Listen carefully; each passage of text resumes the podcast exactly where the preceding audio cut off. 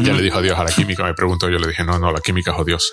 La química, los físicos odian, todos los físicos odian la química. No, no, es una cosa, no lo enseñan en la carrera, a odiar a la química. La química es física húmeda. Además yo le dije termodinámica, diste termodinámica en física. En química, termodinámica es una cosa de física, ¿qué va a ser de química? Además, ella, ella el año que viene entonces tiene dos asignaturas de literatura. ¡Qué guay! La de, ¿sí lengua, te gusta? La de lengua, la de lengua y literatura, que es la que tienen todos, uh-huh. Esa es común, y aparte tiene una que es literatura universal. Joder, qué guay. Si te gusta la literatura. Que esa es una de las que estuvo dando Merino un tiempo en, en primero de, de bachillerato. A mí el problema era que a mí no me gustaban cuando estaba en, en, en bachillerato. Ahora me gustan ahora, ahora lo haría. ¿Ves? Es que cambia el tiempo. Yo le siempre se lo cuento a mi hija. Es que cambia el tiempo, cualquiera sabe lo que te va a gustar dentro eh, de unos exacto. años. No tienes ni idea. O sea, el mundo, eh, la, la personalidad humana es una de estas cosas que cambia con rapidez. Y hablando de cosas que cambian con rapidez, la película que traemos hoy. Además es muy curioso porque todo esto empezó porque yo te dije que había estaba viendo la serie de televisión. Que uh-huh. Yo no era consciente y luego me dijiste, hay una película. Y yo pensé, la película es la que mencionan en la serie de televisión. Que, bueno, estamos uh-huh. hablando de Irma Vep, de eh, Olivier Assayas. No tengo ni idea cómo se uh-huh. pronunciará esto, cualquiera sabe.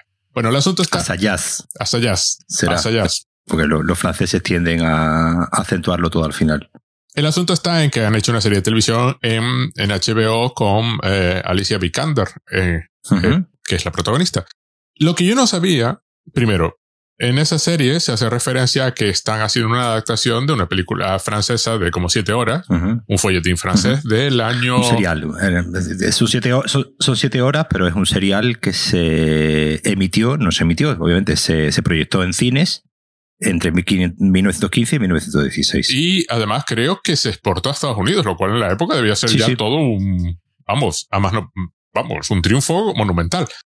Claro, es que en esa época, el, el, la, el, digamos, las industrias cinematográficas estaban naciendo como, bueno, pues digamos en cierto modo como las conocemos hoy en día, ¿no? Es decir, que, que exista, que no sea gente, digamos, suelta rodando cosas, uh-huh. sino ya pues esa idea de pues eh, montar un estudio cinematográfico y un y que haya una, una serie, ¿no? de, de sectores industriales que se beneficien de todo ese, ese proceso. Y, y obviamente, pues una de las eh, de las formas, ¿no? que tiene el cine de crear también su público es precisamente con la, con la creación de los seriales, ¿no? y de, y de estas películas, pues que hay que ir. Son eh, las, eh, las vampiras, en este caso.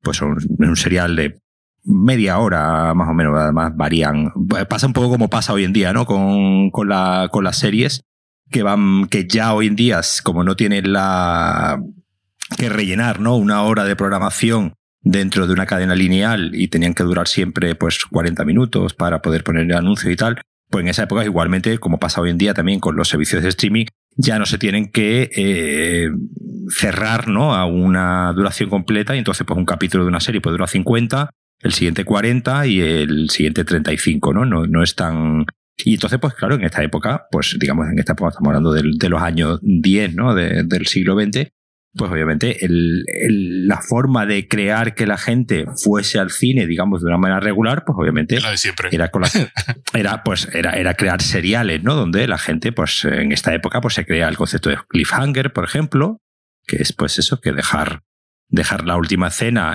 en todo lo alto para que el público tenga que ir la semana siguiente a ver la segunda parte del, del serial. Entonces, claro, aunque... Las vampiras, pues son siete horas. Eh, los vampiros, son los vampiros. Lo, perdón, los vampiros. Son siete, son siete horas. En realidad, como digo, son siete horas dividido en, en, en capítulos. Eh, es que además hay una, hay un comentario en la serie, en la serie de televisión, porque es una serie de televisión, donde dice yo no hago, yo no hago series de televisión, dice el director que está haciendo la serie de televisión dentro de la serie de televisión, yo hago películas divididas en trozos de siete horas en este caso, ¿no? O sea, claro. Eh, en trozos de una hora, pues en siete trozos. Creo que la peli- creo que la serie tiene diez capítulos. Bueno, el asunto es que tú me dijiste que eras fan de la película original, muy fan, uh-huh. y yo pensé, es fan de los vampiros, se la habrá visto, son siete horas. Pero no, resulta que había una película que se llamaba Irma Vep, hecha por el mismo director en uh-huh. el año noventa y seis. Y de hecho, uh-huh. no he llegado a ese capítulo to- todavía. De hecho, esa película es canon dentro de la serie de televisión. Ah, pero, pero pues ahí tampoco he llegado yo, porque yo solamente he visto, solamente he visto el primer capítulo de la, de la serie. Debe ser en el capítulo tres o en el capítulo cuatro. Lo, lo he leído de que, por supuesto, él hizo, el director dentro de la serie de televisión, mm. que está haciendo el remake de los, de Los Vampiros como serie de televisión dentro de la serie de televisión, hizo esta película, o, o una mm. película similar a esta, hizo Irma Vep en los años noventa con una actriz mm. asiática que se llama Jade y sale en la serie de televisión. Y creo que en un momento dado le pregunta por qué está haciendo el remake. Y además, la serie de televisión y la película están dirigidos por el mismo señor, por Olivier Assayas, que debe ser ya un señor mayor. Vamos, pues no, te, no tengo ni idea de qué edad tenía en el noventa y seis. Y entonces yo me quedé así un poco, un poco desconcertado y tú me dijiste, no, la película está en Movie. Y Movie es un gran servicio de streaming porque las películas se ven genial. Y, y, y, en, H, y en, H B O, en H B O. En H B O también está, Irma Vep. Ah, claro, es, es lógico que está en H B O. La serie está en H B O, pues es lógico que la película está en H B O. Bueno, yo te estaba contando sobre la serie en su momento cuando hablamos de esto y te decía que, que me encantaba uh-huh. la actriz Alicia, Alicia Vikander, como, como lo hacía, porque además es muy divertido. Porque básicamente el personaje de Irma Vep es la, es la musa uh-huh. de un grupo de bandidos que se hacen llamar los vampiros. No son vampiros, se hacen llamar así. Son, son un grupo de criminales que se hacen llamar los vampiros. Ella, por supuesto, su nombre es un anagrama de vampira o vampire en, en, en, en francés. Y de hecho, tanto la serie como la película meten el mismo trocito del folletín uh-huh. donde un personaje ve como las letras del cartel de, de Irma Vep se reordenan para formar la palabra vampiro en francés. Que además sí. es, un, es un efecto de stop motion de la época. Sí, sí, sí, sí. Es que curiosamente todavía da el pego, parece hecho ayer, porque efectivamente.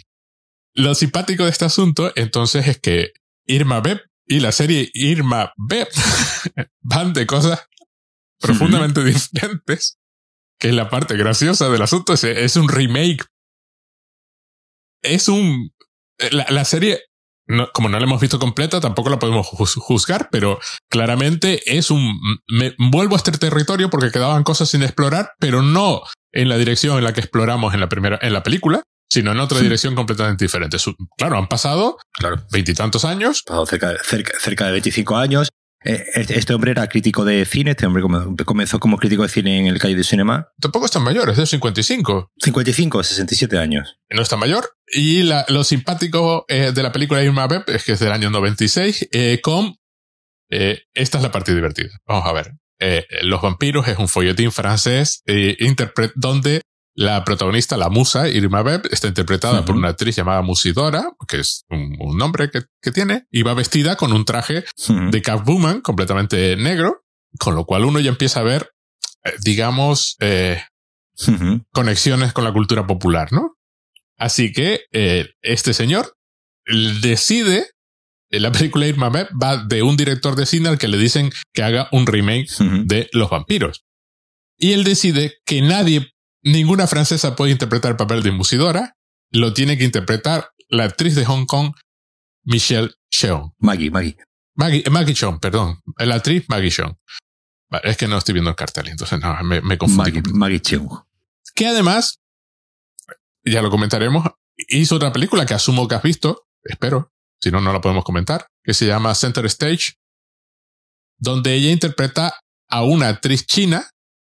Es la historia de una actriz china de los años treinta, donde eh, Maggie Cheung se interpreta a sí misma comentando el personaje que está interpretando en la película de, de esta película sobre... Una de estas películas sobre, de cine sobre cine. Yo no la he visto. ¿Tú la has visto? No, no, no, yo no la he visto. No, bueno, pues entonces no la podemos comentar. Lo que sí hemos visto, los dos, asumo, sobre todo tú, uh-huh. es La Noche Americana. Uh-huh. Sí, sí. De Truffaut. Sí, que sí. Esta es claramente... Claro. Hasta el punto de que el director, René, está interpretado por el por la musa de Truffaut, sí. eh, Jean-Pierre eh, Leaud. Es que era el niño de los cuatrocientos golpes. Los cuatrocientos golpes creo que sale en a su vez en La Noche Americana haciendo algo. Sí, La Noche sí. Americana es el director. Y aquí pues es el director. El director también. Es decir, vamos a ver, Olivier está haciendo una serie de conexiones nada más empezar la película que ya son... divertidas, ¿no? Claro, esto le gusta mucho a los franceses, ¿no? Este, este rollo de pensarse a sí mismos y no solo pensarse a sí mismos, sino pensar su propia cultura, ¿no? En, eh, aquí en la, en la película, tanto en la película como en la, como en la serie, siempre están hablando con, con gran veneración, ¿no? De, de, de, de los vampiros, y siempre están hablando de la importancia cultural, ¿no? Que tiene que tienen los vampiros dentro del, del en general, ¿no? Del cine francés y de la cultura francesa. Eh, la gracia es que, como suele ocurrir con muchas de estas cosas, al final esto no es más que una reescritura. Es decir, en el momento en el que se estrenó Los Vampiros, eh, es un fracaso crítico en el sentido de que nadie lo, nadie lo considera culturalmente relevante, consideran que es un producto de... ¿Un folletín? Para, un folletín para el público, que no tiene ningún valor. Sí, ya, ya estamos hablando de, del año quince, es decir, el año quince es el mismo año del nacimiento de una nación de Griffith, ¿no? Por poner sí, un poco sí. en perspectiva, es decir, el cine estaba prácticamente recién nacido, ¿no? No lleva en... ¿En el año quince cuánto tenía el cine? ¿En la cámara de cine cuánto tenía? veinte años. Del, del, del noventa y ocho es la primera proyección de los Lumière, es decir, que nada, no, no tiene ni, vamos, quince años mal, mal contados, ¿no? Y ya en esa época ya existía esa, que, que, que obviamente que está después en Irma Vep, pero un par de, de, de conversaciones que comentaremos, esa idea de eh, la cultura popular y la, y la alta cultura, ¿no? Esa idea de, de como esto es un folletín de criminales y de...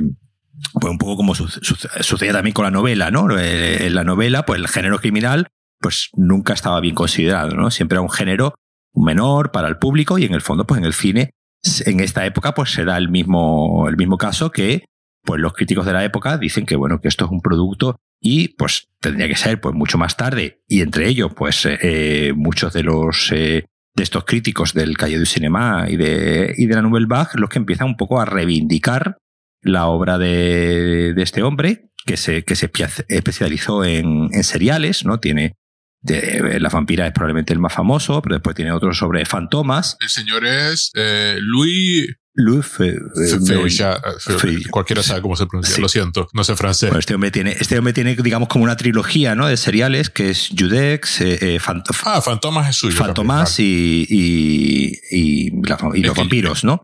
Y, es que yo recuerdo el Fantomas de... ¿Cómo se llama? Luis de Funes. De Luis de Funes, claro. Pues, sí. pues eh, eh, Fantomas no, era también, ¿no? Una serie de, de novelas, ¿no? Eh, por, claro, y entonces eh, el, el, el tema que, que, que aquí será una conversación muy graciosa en, en Irma Vep, sobre todo en una, un tema con un periodista. Ahora estamos hablando de la película, que quede claro. De la película, no, de la película. No estamos hablando de la serie porque no tenemos ni idea. Sí, pero bueno, pero, pero digamos es la idea de coger de, una obra, ¿no? Una obra, una obra obviamente relevante, ¿no? Relevante... más allá de, de, de sus eh, cuestiones, digamos, cinematográficas, que también la, las tienes, pues relevante, ¿no? Porque, eh, es de, como digo, este, esta obra es un, es un éxito en su época, como tú bien has dicho antes, se, se llega a exportar, ¿no? A, a, a Estados Unidos y, en cierto modo, pues inaugura una serie de elementos, como es, por ejemplo, la, la, la Femme Fatale, ¿no? Que es... Eh... Sí, una cosita. Hay que añadir que es fácil de, de exportar porque, porque es muda y en blanco y negro. Y uh-huh. basta con cambiar los títulos, claro, estos que salen en medio. Entonces, los cambias a inglés y no hace fa- no hay que doblar nada, sigamos. Claro, entonces, es esta, es esta idea de, por un lado, pues coger eh, una obra que, que, que tanto en la película como en la serie están continuamente mencionando con gran, con gran veneración, que obviamente de la que no se puede ya hablar mal, ¿no? De hecho, hay un momento, sí, creo sí. que en el primer capítulo, que uno de los actores dice, ya, pero es que fue ya de eso... Sí, sí, sí, y, sí, sí. y se enfada mucho, ¿no? El director y le dice, no, no, hombre, no, es como no, sacrilegio, ¿no? Es decir, no, no hables mal de, de, de este hombre porque, obviamente, pues ya para, para la cultura francesa, pues obviamente es un... Pero, pero es muy deliberado. Hay, hay un claro, juego claro. ahí como muy simpático. Bueno, déjame contar un poquito de sí. qué va la película. Bueno, esta señora llega de Hong Kong a, a París con tres días de retraso porque se alargó su película en, uh-huh. en Hong Kong. Llega a donde la productora o donde sea que estén montando todo este asunto, donde está todo el mundo trabajando en la película. Hay una cosa muy divertida. Hay una, hay una persona eh, moviendo sí. pistolas por ahí, intentando enseñársela a distinta gente. Nadie le hace caso con sus pistolas. Hay gente entrevistando a otros. Hay llamadas de teléfono, lo típico que si tú estás intentando... Eh, eh, me recuerda mucho a tu sí. frase, la de que es difícil hacer una película, es complicado hacer una película. Y claro, en este caso es, organizativamente es muy complicado hacer una película. Hay un montón de gente que tú no sabes... Esa, claro, los, lo, la cámara simplemente se va moviendo. Sí. Además, es un hace como un traveling muy bonito por la, por la oficina, moviéndose, mostrándote que aquello es muy, muy complicado. Y aparece mm. esta señora que nadie sabe quién es. Todo el mundo sabe que es la actriz que han elegido para la película, pero es una señora de Hong Kong, china, que no habla francés, solo habla inglés. De hecho, Maggie, Maggie Cheung se, se educó en el Reino Unido, por lo visto. Y que es una estrella del cine chino, con lo cual ellos no tienen ni idea de quién es. Solo la, la contrató el director, René. Bueno, pues están ahí porque René no está y eso, ya empiezan los momentos de confusión. Eh, luego se encuentra con René, sí. tiene una charla de por qué ella y en otra, y entonces él le pone escenas de sus películas de, de Hong Kong, de una película de Hong Kong en, en concreto, una de estas de artes marciales, donde y ella dice que no, que bueno, que esto que parece que lo hace ella son efectos especiales y, y tal, pero él claramente la considera no solo, no solo que es la, la, la Irma Vep ideal, ¿no? El, el, ante la imposibilidad de que una francesa pueda interpretar a, a Irma Vep. O sea, Musidora lo hizo en su momento y no hay hmm. ninguna francesa capaz de ser Musidora. Solo, solo puede traer, lo cual entra, uh, entra, entra ahí una cosa temática que a mí me interesa mucho, pero ya la comentaré, la tengo apuntada. Y entonces, ella, hay un, claramente, de todas formas, de inmediato se establece como una especie de rapport, de conexión automática entre ella y el director, ¿no? Porque los dos, en cierta forma, son outsiders. El, dir- el director fue famoso en su época, fue un tío importante del cine francés, que ahora está mal valorado, nadie, nadie lo quiere. Y de hecho, lo que empieza a suceder es que, básicamente, el equipo de, de producción de la película están peleados unos con otros. Hay, hmm. hay rencillas personales, hay, hay movimientos. Y este señor es un señor con, con problemas mentales de algún tipo, que de hecho sufre un... Un colapso ya en un momento. Un colapso en cierto momento de la película. A ella la llevan a un sex shop, la, la, de, la de vestuario, que se llama Zoe, la llevan a un sex shop mm. para elegir el traje, que es un traje de Catwoman, básicamente. De hecho, referencian. Sí, no, no, le enseñan una foto de Michelle Pfeiffer en... Sí, digo, esto es lo que me enseñó, esto es lo que quiere René, porque ella pregunta, sí, sí, sí, sí. oye, si este es el traje que tiene que... En la serie de televisión el traje es de terciopelo. O de sí. un terciopelo. Sí, porque dicen que, que, que ya no está de moda, ¿no? El, el cuero y, y que hay que pasar a otra cosa. Yo estaba viendo la película con subtítulos en español, porque la película está hablada en inglés y francés, porque uh-huh. claro, la, la protagonista no habla, no habla francés, o al menos no lo habla en la película. Maggie Cheung se está interpretando a sí misma. ¿A sí misma? Sí, o una versión de sí misma. Y entonces a mí me encantaba porque en un momento dado descubrí que en Sudamérica a Catwoman se la llama Gatúbela. O algo así. Ah, Gatúbela. Gatúbela. No, mm. Gatúbela, exacto, sí. Y, y me encantó. Me parece un nombre muchísimo mejor que Catwoman, pero eh, aparentemente en gallego decían que era Gatúbela, pero bueno, Gatúbela. Eh, me, me encantó. Fue cuando me di cuenta que estaba viendo los subtítulos en español, los cambié a inglés. Y, por supuesto, los subtítulos en inglés solo tienen subtitulada la parte en la que la sí, gente habla verdad, en francés. La, la, cuando hablan en inglés no se subtitula. No se subtitula. Sí, bueno, sí, sí, es verdad, me pasó también. Hay todo tipo de tejemanejes, intentan grabar, intentan grabar escenas, y ven lo que debe ser un daily o un primer montaje de una escena o una cosa así. Sí, los, de- los daily, sí, un primer montaje. Thor, René le da un colapso nervioso ahí y tal, se pone a gritar como un loco, que aquello es una mierda, que no tiene alma. Y, curiosamente, se van todos de una sala de, de proyección, de, de, uh-huh. esta de montaje, no están en el rodaje, están en sala de, se van todos y dejan a esta pobre mujer ahí perdida, nadie se acuerda de ella, de que tiene una actriz protagonista. Y la rescata Zoe, que es la de vestuario, con la que se lleva bien. Van a una cena, donde también se vuelve a hacer referencias a, al pasado del cine francés, del cine de protesta y político. Uh-huh. Eh, eh, tiene una conversación muy rara con una señora que la intenta, eh, que le emparejar, intenta ¿no? emparejar con Zoe porque Zoe es lesbiana. Y, y, y el traje que si ella pidió, la esta Maggie Cheung pidió que da, comprar el traje cuando termine, y eso significa que... Si no lo compras tú, lo compro yo, ¿no? Sí, sí, sí. Y empieza a ver... La, la señora lee en, en las acciones de Maggie Cheung todo un mundo de lesbianismo, que por supuesto la Maggie Cheung queda sorprendida cuando, se, cuando lo descubre. Hay una escena muy, muy sorprendente donde ella se pone el traje en el hotel y roba... Aparentemente, de verdad, roba un, un collar, sí. luego recorre el hotel como si fuera una gata ladrona y, y lo tira desde la azotea.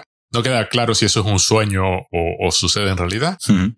Hay una entrevista con un periodista que es francamente divertida porque es, eh, además, te das cuenta que es el director hablando mal de los periodistas, pero dándole la razón. Claro. A la vez, es muy simpática esa, esa escena. Es, la película es así, es decir, tiene un nivel de inteligencia Eh, potentísimo. Ella le dice que no, que, que, que el cine de este de René, el, el, el periodista le dice que René es un hack que nunca hay, que ya no tal, y que ha destruido el cine francés. Y la otra dice no, que sus películas le gustan, que si se conoce películas francesas, si ha visto mucho cine francés, y ella dice no, que no llega a Hong Kong. Y ella dice una cosa muy graciosa, que lo, lo, lo, lo, lo menciona dos veces, que claro, como le, le manda, le, supuestamente le mandan, ¿no? La, las películas en una cinta de vídeo sí. o un D V D o algo. Pero parece ser que no se la envían ni subtituladas ni nada, ¿no? Entonces sí, sí, ella, ella solo ve las imágenes. Sí, sí, y ella claro. solamente ve las imágenes, ¿no? Dice, he visto las imágenes y por las imágenes me parece que es buen director, ¿no? Pero, es, Pero... me encanta porque es otro comentario sobre el cine, claro. Claro. claro. Eh, a la última instancia, es lo importante es la imagen, que luego se reivindica al final. Bueno, el asunto está que este hombre sufre un colapso nervioso, nadie sabe dónde está, eh, la producción está ahí convertida en un caos, todos peleándose unos con otros, una preguntándole a esta si la Zoe le ha dado droga o no le ha dado droga, o sea, hay todo un tejemaneje. Mientras tanto, esta señora está entre aislada e integrada, está aislada porque no habla el idioma, no se entera de lo que está pasando a su alrededor, cuando todo el mundo habla en francés, y por otra parte, tampoco entiende el mundo en el que está inmersa, o sea, cómo es una producción de cine francés. Y que nadie, y que nadie, cada uno está haciendo su trabajo y nadie tiene el trabajo de atenderla a ella. Sí, sí, entonces. sí, sí. Nadie tiene el trabajo de atenderla a ella, nadie, todo, cada uno está haciendo su trabajo, pero además, cada departamento está peleado con otro departamento y no parece haber una voz cantante ahí, porque el director está ausente y los asistentes de dirección aparentemente tampoco están haciendo su trabajo. Hay una escena muy divertida donde un, uno de ellos, que, eh, un actor, el actor que interpreta a, al personaje de, del periodista o algo así, sí. eh, o, o uno, o, o, no, sí, debe ser periodista o uno de los vampiros, no recuerdo quién es. El asunto está en que le están ensayando una escena con ella, eh, la escena cuando le, la, la tiene que retroceder hacia atrás sí. en terror. ¿eh? Y él comenta que trabajó una vez en una producción japonesa uh-huh. y sí. que la producción japonesa era militar. O sea, que yo, o sea, era, era el orden comparado con el caos de... Con lo cual, en un momento dado, ya, ya, ya van por tres cinematografías. Han, han, han metido... Ya, sí. ya hablan del cine de Hong Kong, del cine francés, del cine japonés, en un momento dado hacen comentarios, también se hacen comentarios de tal. Así que, bueno, la producción decide contratar a otro director, otro que, que es supuestamente amigo del René. Dice que no, pero salta ante la oportunidad de coger la dirección de la película. Y lo primero que hace es despedir a esta mujer. Y uh-huh. coger a la doble, a la que hace las escenas de riesgo cuando Irma Vep camina por los tejados y estas cosas, y la convierte en... Porque ese sí está convencido de que tiene que ser una francesa y no puede venir una, no puede venir una extranjera aquí a... Exacto. Que es el gran comentario de la película. Mm. El ombliguismo del cine francés. Un Totalmente. ombliguismo que, que ya comenta el periodista. Es decir, ¿cómo va a ser...? Este símbolo, ¿no? Porque al final el personaje de, de Irma Vep es un símbolo del cine, del cine, ya no del cine francés, como he dicho antes, de la cultura francesa. Es un símbolo de Francia, ¿no? Claro. Entonces, ¿cómo va a ser esta señora china que no conocen nadie? Sí, porque claro, además Maggie Cheung en ese momento eh, no había hecho todavía, por ejemplo, In the Mood for Love, sí, ¿no? pero Con... ya era, ya tenía premio. Sí, sí, obviamente era una, era una actriz, eh, eh, pero era una época, que eso ya lo hemos hablado, ¿no? Era una época en la que el cine asiático se estaba empezando a ver en, en Europa. Pero me encanta la escena, el, el final, final. Bueno, ven lo que ha rodado este señor, uh-huh. el René, el nuevo director, antes de, de decidir cómo, cómo que se hace. Cómo continuar. Y aquello es una cosa de arte y ensayo uh-huh. absoluta de, de intentar ir más allá. Porque además están rodando de nuevo el folletín este en blanco y negro uh-huh. y mudo. Y entonces empiezan a aparecer círculos y formas geométricas que se mueven por la pantalla.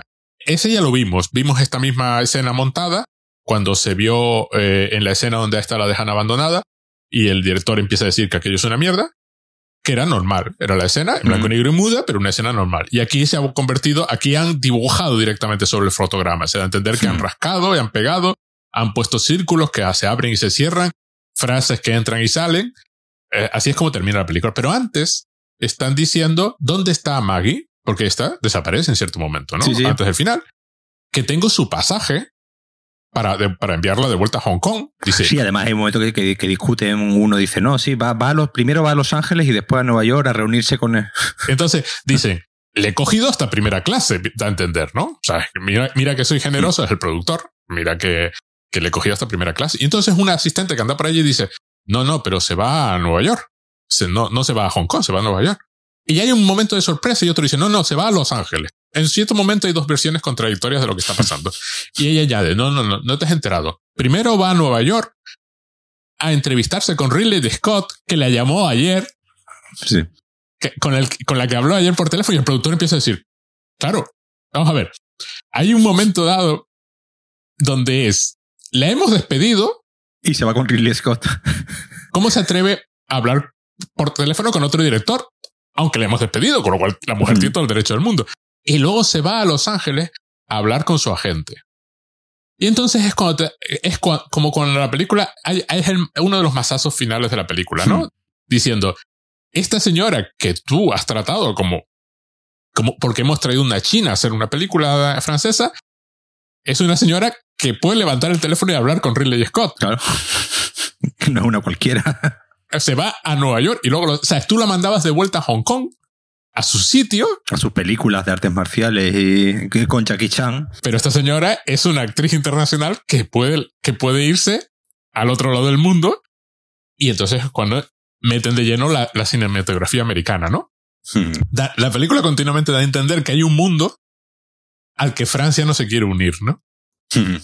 Es una película sobre cine. Ya, ya, ya mencioné la de La Noche Americana de Truffaut, uh-huh. que es lo que más se le parece probablemente. Claro, La Noche Americana, digamos, es una película más eh, metodológica, ¿no? Más seria, digamos, ¿no? Sí, eh, eh, es, más, es más metodológica en el sentido, digamos, como que te cuenta, que obviamente está la parte, la parte humana, ¿no? De, de los egos, ¿no? Y, y bueno, y cómo son un poco la, esa gente del cine, pero bueno, ahí sí, digamos, sí te va contando una especie de como la, la tramoya, ¿no? Todo lo que hay por detrás de, pues, cómo se monta un plano, los raíles, el maquillaje, el cómo se trabaja con el... Yo me quedé grabado la escena donde, donde sueltan un gato.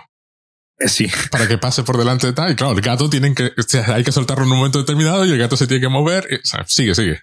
Pero yo me, esa es la que me quedé. Claro, en ese sentido, la, la, la, la Noche Americana, digamos, es una película más, más, como digo, metodológica, ¿no? De cómo, de cómo se hace, cómo se hace una, una película. Claro, aquí, aquí prácticamente es que no vemos cómo se hace la película en ningún momento, porque creo que hay una, una escena, ¿no? De que las que realmente estén en, en el rodaje, ¿no? Sí, sí. El, res, el resto es todo el aparataje, sobre todo humano, ¿no? Que hay, que hay detrás de hacer una película. Esto de que los equipos estén peleados, pues, eh, por desgracia, pues es lo más normal. Al final, como ocurre en, prácticamente en cualquier trabajo, donde eh, o en cualquier empresa, donde pues dos departamentos, pues obviamente tienen que trabajar en, en paralelo, pero cada uno haciendo su parte. Y cuando algo sale mal, pues obviamente siempre es culpa del departamento del de enfrente y nunca del, uh-huh. del tuyo, ¿no? Y si algo se retrasa es porque ese trabajo en cadena, el eslabón débil, es el de enfrente y nunca es tu propio depart- departamento. Aquí hay un momento que es esta pelea, la, la de vestuario, ¿no? Se está peleando, creo que creo que recordar que era la de maquillaje, ¿no? Y, y, y tienen y tienen ahí una, una pelea, porque claro, la de maquillaje está, creo, protestando porque le han puesto el traje de una manera que le va a tener que volver a maquillar y entonces pues le ha destrozado su trabajo y ahí ya empieza a... Eso es, eso es lo habitual. Claro, tengamos en cuenta que un rodaje de, de cine es una, es, digamos, una empresa como a nivel de producción que se parece a muy pocas eh, a muy pocas cosas, porque en realidad es un equipo de gente que va a trabajar, pues en el caso de un rodaje, pues un mes, eh, dos meses, todos los días durante una serie de, de horas en la que prácticamente durante un rodaje no se tiene vida, no se hace otra cosa que no sea estar en el rodaje. Eh, de hecho, aquí hay un momento, ¿no?, donde le preguntan a cuando el director nuevo se está... se está incorporando, pregunta, ¿no?, por lo que se lleva rodado y por el montaje y, y, ¿no? y la el productor, la productora le dice, no, es que el, el director por las noches se ponía a montar. Claro, y eso es algo muy, eso es algo habitual, ¿no? Que durante el, al final del rodaje, pues el director ahora se va, ve los daily, ve lo que se ha rodado durante el día y ahora, y, y, y lo mismo incluso empieza a montar. Es decir, que es un trabajo, sobre todo para el director, ¿no?, de prácticamente veinticuatro horas viviendo. Entonces, claro, son gente que no se conoce de nada, con, con suerte se conocerán de algo y con suerte se llevarán bien, pero como, como digo, eh, con suerte no se conocen de nada y tienen que trabajar de una forma muy, muy intensa durante un periodo corto de tiempo y cuando terminen se irán a otro rodaje con otro director y obviamente otra manera de, de trabajar. Un director de cine tiene como, digamos, una doble función. Por una parte está la artística de... Eh, pues hablar con los actores, hablar con el... Pues eso, decidir si el traje va a ser de cuero o de terciopelo, pero obviamente también hay una parte de gestión, que, que al final, en las grandes producciones eh, de Hollywood, cuando decimos un don nadie ha dirigido una película de Marvel, al final eso es un gestor de un rodaje, que en realidad, digamos, dirigir, dirigir, lo que es dirigir hace poco, sino que más bien lo que hace es que, bueno, que, que todo el mundo se lleve bien, que no haya problemas, que se rueden los planos que tenemos aquí apuntados, que se tienen que rodar y que más o menos todo salga más o menos como está, como está planeado. Aquí lo que vemos es un director que obviamente cuya parte no puede soportar, digamos, cuyo, donde se ha aparecido es en la parte artística, ¿no? Mm. Cuando ve, cuando ve precisamente lo que ha rodado y ve que no tiene alma, ¿no? Que no tiene ese aura que él considera que debe de, que, que debe tener o que, o que debe tener lo que, lo que él cree, ¿no? Que, que está haciendo. Es decir, eh, si se está enfrentando al remake de una obra tan legendaria como esta, él considera que, que, que él tiene que intentar capturar, ¿no? Ese, ese aura que tenía la película de mil novecientos quince, que obviamente pues es algo prácticamente imposible, como ya hemos hablado. Es decir, que obviamente yo creo que la idea de que se coja Irma Vep como, como, un, como vamos a hacer un remake de esto, por un lado, hay, un, hay varios comentarios, ¿no? Sobre la idea del, del remake en, en, la, en la película, pero sobre todo yo creo que el, el más eh, importante es precisamente la idea del remake como algo imposible, sobre todo de capturar lo que sucedió en mil novecientos quince, porque obviamente es imposible. Si estás en mil novecientos noventa y seis, te va a salir una película de mil novecientos noventa y seis. Y yo creo que eso es lo que hace muy bien la película de mil novecientos noventa y seis y es lo que hace muy bien lo que he visto de la, de la serie.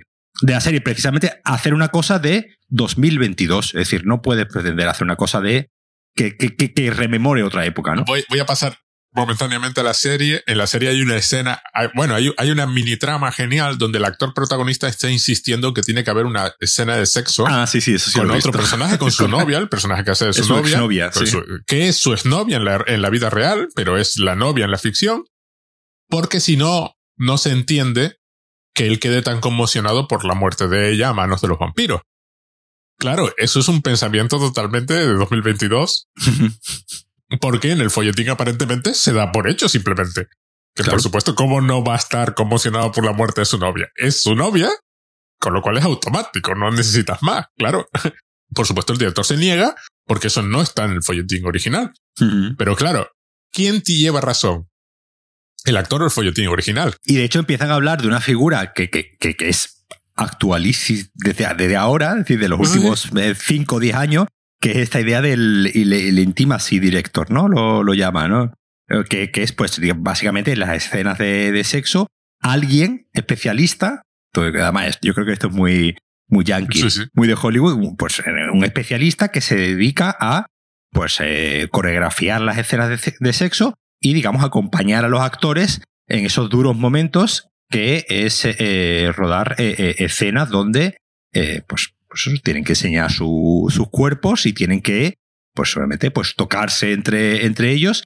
Y, digamos, esta figura, pues lo que hace es, pues, digamos, pues eh, relajar a los actores, como digo, eh, eh, ensayar una serie de coreografías para cuando vayan a rodar esa escena, también que haya, por ejemplo, pues el mínimo de equipo, pero que hay, aquí hay un momento en el que el actor no lo propone, ¿no? Lo propone, lo propone, que, lo propone bueno, a, la, a la exnovia y la exnovia lo mira con cara de... Bueno, podemos contar con un intimacy directo para que tú no estés incómoda, ¿no? Está claro que la serie tiene mucho más espacio para explorar todo este tipo de cosas y es lo que, y es lo que está haciendo. Además está yendo por... Está... Eh, eh, a ver, lo guay de la serie es que es consciente de que está haciéndose veintitantos años después que claro. la película.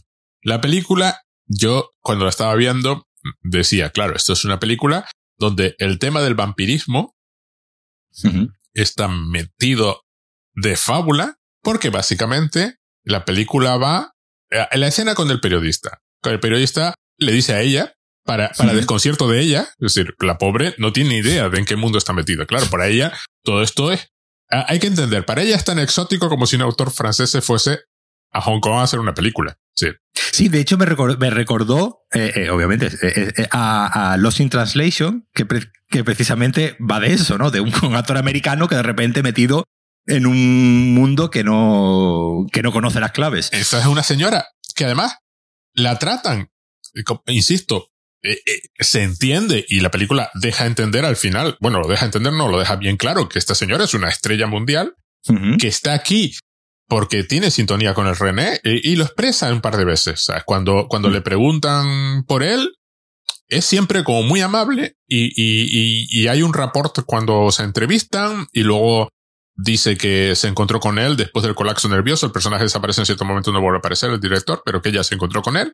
Y hay una sensación de que ella está de su parte, de que ella comparte esa visión, ¿no? Uh-huh. Y entonces el periodista este pues habla de las películas de Van Damme, de las películas de ¿qué? John Woo. Schwarzenegger. Sí, Schwarzenegger, John Woo, y que esas son las películas, que es lo que le gusta a la gente, y que el René este hace cine ombliguista y que el cine francés es muy ombliguista. Y está subvencionado. Y está, sí, sí, y, y, y, que no, y que no interesa al público, ¿no?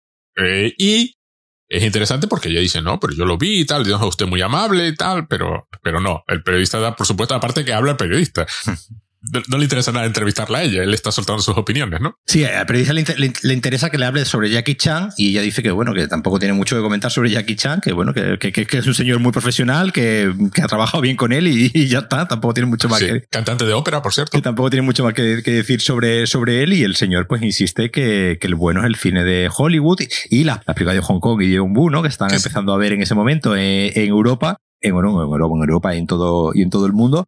Y las empezaban, y las empezábamos a ver como de, de repente un, el cine de acción alcanzando una especie de estatus en el que ya tiene que ser eh, algo, algo digno, ¿no? Ya no es, ya no es simple cultura popular. Pero luego descubre que el Olivier Assayas escribió un libro sobre el cine de Hong Kong. Uh-huh, sí. Con lo cual te da a entender que si bien al periodista los está poniendo de imbécil, uh-huh. porque es un imbécil como, como una catedral, no está necesariamente en desacuerdo con lo que está diciendo.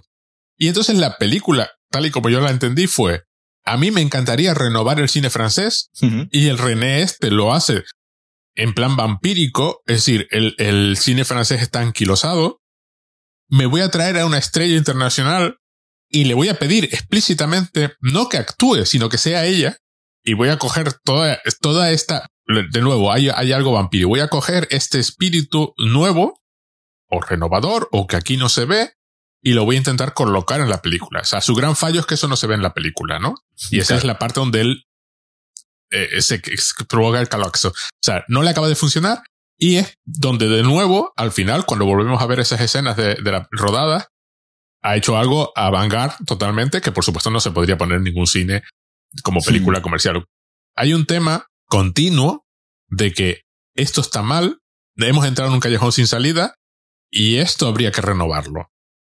Y una forma de renovarlo es traer a esta señora para que interprete a un icono del cine francés. Pero además traer, traer una señora que viene precisamente del cine popular. Es decir, que, que, que viene, que viene de el cine, del cine, pues, de Hong Kong, de acción, de artes marciales, es decir, de, de algo que no, que no está considerado, o al menos en su momento no está considerado, como algo, digamos, intelectualmente digno, ¿no? Sino que cine popular del que, pues eso, como, de, como digo, hay un momento que cine, pues cine de Jackie Chan, películas de Jackie Chan, y, y, y eso no es, no es algo intelectualmente digno como nosotros los franceses, que estamos a... Hay, hay, hay, hay, do, hay do, dos veces, ¿no? Donde se habla una, una vez en la, en la cena, ¿no? En, en la, la cena se habla del cine político y no sé qué. En la cena hay, una, hay un par de, un par de señores eh, que están viendo una... Ella llega, ¿no? Y están viendo una, una película.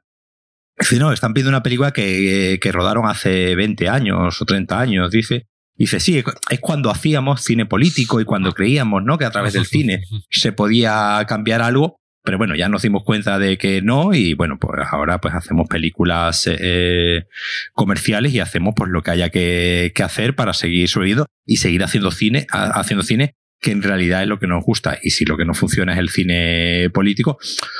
Ya, ya estuvimos hablando, ¿no?, de Godard hace, hace un tiempo, y obviamente eso es una, es una lucha que en el cine, que en el cine y la crítica francesa, porque, porque son dos, eh, dos partes, ¿no?, dentro del, digamos, todo el conglomerado que es el cine y la cultura francesa, que siempre van, van unidos de la mano. Es decir, el, el Cahiers du Cinéma, aunque hoy en día ya, digamos, no tenga la relevancia que, que podía tener hace, hace unos años, pero sigue ahí, ¿no? Digamos, sigue ahí como una de las eh, publicaciones que en su momento, eh, en los años sesenta, de repente cambia, ¿no?, la forma de, la forma de ver el cine y la, y bueno, ¿no?, y la política del cine, lo que llamamos hoy cine de autor, pues al final es un, es un invento de los, de los franceses, ¿no? Como decía Woody Allen en aquella película, eh, gracias a, a los franceses por existir, porque eh, van a poder eh, siempre reivindicar eh, obras que el resto de, del mundo considera, y una de las luchas que hay en el Cahiers du Cinéma en los años sesenta es precisamente reivindicar autores que son considerados populares y, pues, bueno, el, el, yo creo que el, el gran ejemplo es Alfred, es Alfred Hitchcock, que esta gente los mira y dice, no, no, ya no es que eh, Alfred Hitchcock sea un señor que hace películas que la gente va a ver y que, y que es popular, sino que este hombre es un artista, ¿no? Y eso es algo que, eh, pues obviamente en Hollywood, digamos, con esa, eh, digamos, eh, visión pragmática, ¿no?, que siempre tienen de, de la industria y de los negocios, pues obviamente a nadie se le, se le ocurría, en cierto modo, pensar que eh, John Ford, Howard Hawks, Billy Wilder eh, o Alfred Hitchcock fuesen artistas, ¿no? Sino los artistas eran, pues, Orson Welles, que tenía muchos problemas para hacer eh, sus películas, pero obviamente señores que tenían éxito no podían ser considerados artistas porque, digamos, esa siempre esa, esa idea de que lo popular y la alta cultura pues no pueden, no pueden. Y precisamente son los franceses, ¿no?, los que llega un momento que dicen, no, no, no, no, a ver, Alfred Hitchcock podrá tener mucho éxito, pero también es un, también es un artista, ¿no? Y esa tensión continua, ¿no?, que hay y, que, y como he mencionado antes, que ocurre, ¿no?, con la obra que aquí está tan venerada de, de Los Vampiros, que en su momento la crítica la puso fatal por, por ser un simple serial de crímenes, y fue el tiempo en el que, el que el que dijo, no, a ver, más allá de que esto sea un serial de crímenes, hay una, que hay una serie de, de valores que hay que, que, que, que hay que tener en cuenta. Y fue el tiempo el que puso la, Los Vampiros en su sitio, pues todos estos autores. Y, pues, en su momento, como tú habías dicho antes, el cine de, de Hong Kong, que era algo, pues, de chinos pegando tiros y, y poco más, de repente empieza a haber una valoración y decir, no, no, no, a ver, esto es reivindicable también, esto es, esto es ya, ya no alta o baja cultura, esto ya, esto ya tiene una serie de valores que tenemos que mirar y tenemos que dejar de mirarlo como algo exótico, como algo, como algo, obviamente es algo diferente a lo, a, a lo que hacemos nosotros, a lo que hacemos nosotros en Europa y, y Estados Unidos, pero no debemos despreciarlo como algo que por ser simplemente popular ya tenemos que, que hundirlo. Entonces, claro, la, la película se enmarca en una, en una época, en una, en una, en una fecha donde, eh, eh, como digo, cosas que eh, para nosotros pueden ser perfectamente lógicas, pues como que John Woo supone en su momento un revulsivo en el cine de acción. Solamente hay que ver, ¿no?, las películas americanas de John Woo y las películas hongkonesas de John Woo y ver las diferencias y ver lo que puede hacer en una cinematografía y ver lo que puede hacer en lo que había hecho en otra. Y todas esas tensiones que en su momento se están, se están viendo, pues como he dicho antes, pues esas películas empiezan a, a llegar a, a nosotros y, y ya empezamos a, a saber quién es eh, Jackie Chan. Es decir, Jackie, de Jackie Chan yo he visto películas en, en cine de verano, es decir, en los años ochenta, sí, sí, sí, cuando sí. Era un, simplemente un señor que hacía películas de Kung Fu, como se decía antiguamente, y poco más, pero nadie tenía una consideración eh, digna, ¿no?, de Jackie Chan, como el tiempo sí la ha puesto en su sitio y, pues, como ya hemos dicho, pues tiene una serie de, de, de valores cinematográficos que lo hacen, que lo hacen relevante. Entonces, además, un señor que viene de la, de la crítica de cine, es decir, a mí, a mí me, hace, me, me hace mucha gracia cuando los, cuando estos críticos de cine, ¿no?, como lo fue en su momento François Truffaut. Y ahora estás hablando del director, de Olivier Assayas, ¿no? Sí, sí, sí. Que tanto, tanto François Truffaut como, como Olivier Assayas, los dos, ¿no?, comenzaron como, como críticos de cine y comienzan a reflexionar, ¿no?, sobre, sobre el cine y sobre, y sobre sus propias películas, porque claro, un, un crítico de cine, en el fondo, cuando está haciendo una película, tan, en cierto modo está haciendo la crítica de cine, sí, sí. La crítica de la película en su cabeza, porque obviamente es de formación profesional.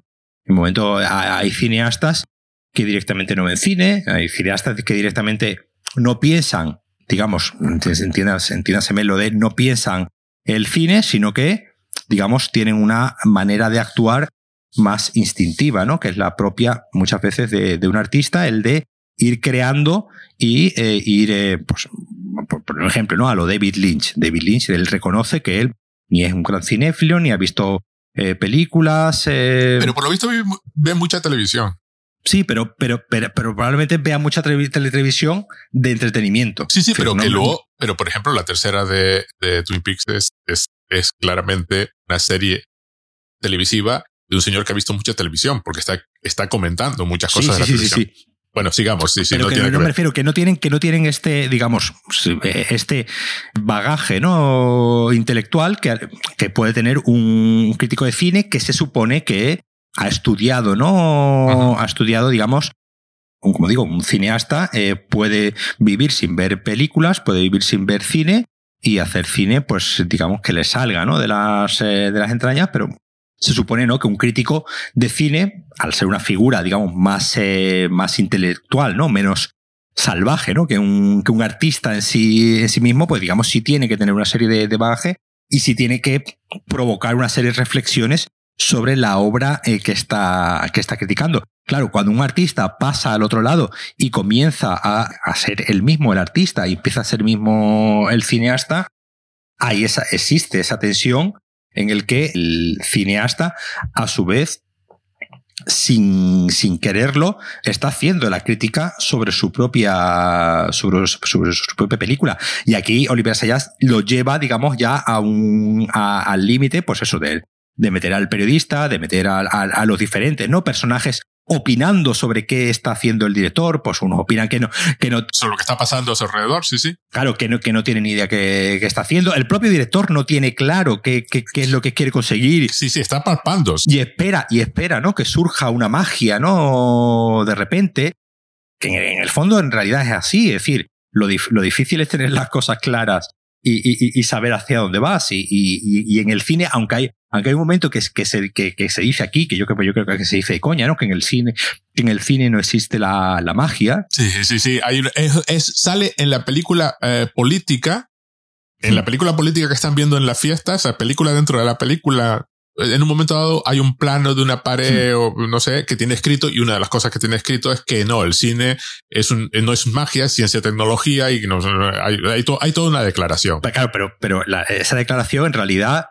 Obviamente yo cre- creo, creo, creo, creo entender y, y, y no creo que me, que me equivoque, que, que obviamente eh, eh, Olivier Assayas está diciendo que, diciendo que no, que es justo lo contrario. Sí, sí, sí, sí, no, no. Es irónica, sí, sí.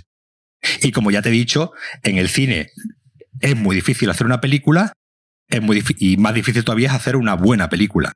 Porque como se vea, como se ve aquí, como se ve en la serie, es un proceso tan, tan caótico en el que muchas veces ni siquiera se sabe qué es lo que se quiere conseguir. Hay, hay, un, momento, hay un momento muy divertido, de la, la, una de las primeras conversaciones, ¿no?, que tiene el director con, con Maggie Cheung, en la que empiezan a hablar del personaje y se pegan un rato ahí hablando de sí, porque me, yo quiero que seas tú, porque tú más... Se pegan dos o tres minutos ahí, los dos hablando psicológicamente tal y cual, y la ayudante de dirección le dice, pero ¿para qué le cuentas ese rollo si en esta acera eh, está hipnotizada y no se va a mover? ¿Saben? En esa, en esa escena directamente de la que acaban de estar hablando, de las motivaciones de su personaje, tal y que cual, dice, pero si va a estar dormida, sí, no sí, va a hacer sí, nada, sí. no muy... se va a mover. ¿Para pa, pa, pa, pa qué le cuenta? ¿Para qué le cuenta ese rollo? Dice, bueno, ya algo, algo ya servirá para más, para más, para más adelante, ¿no? A mí me encanta porque claramente el director que se trajo a esta mujer, el, como dije antes, como revulsivo, ¿no? Como la cosa que va a hacer cambiar, la, lo que va a hacer surgir la renovación que estoy buscando. Claro, no le funciona. En parte porque además eh, eh, eh, le suelta todo este rollo a, a Maggie Cheung diciéndole sé tú y, y ella es actriz. O sea, su trabajo no es ser ella, su trabajo es ser otra persona. Es curioso la, la escena donde el otro pues la aterroriza y entonces es tú tienes uh-huh. que sentir terror y no sé cuánto. Cuando la primera vez que lo hace pues, pues lo, está haciendo el movimiento mecánico. Y lo repiten y de pronto Maggie, Maggie Cheung adopta la expresión uh-huh. de, de terror. Y empieza a moverse hacia atrás completamente diferente a como lo hizo la primera vez, ¿no? Empieza... Entonces, claro, su trabajo es no ser ella. Su trabajo es ser otra persona.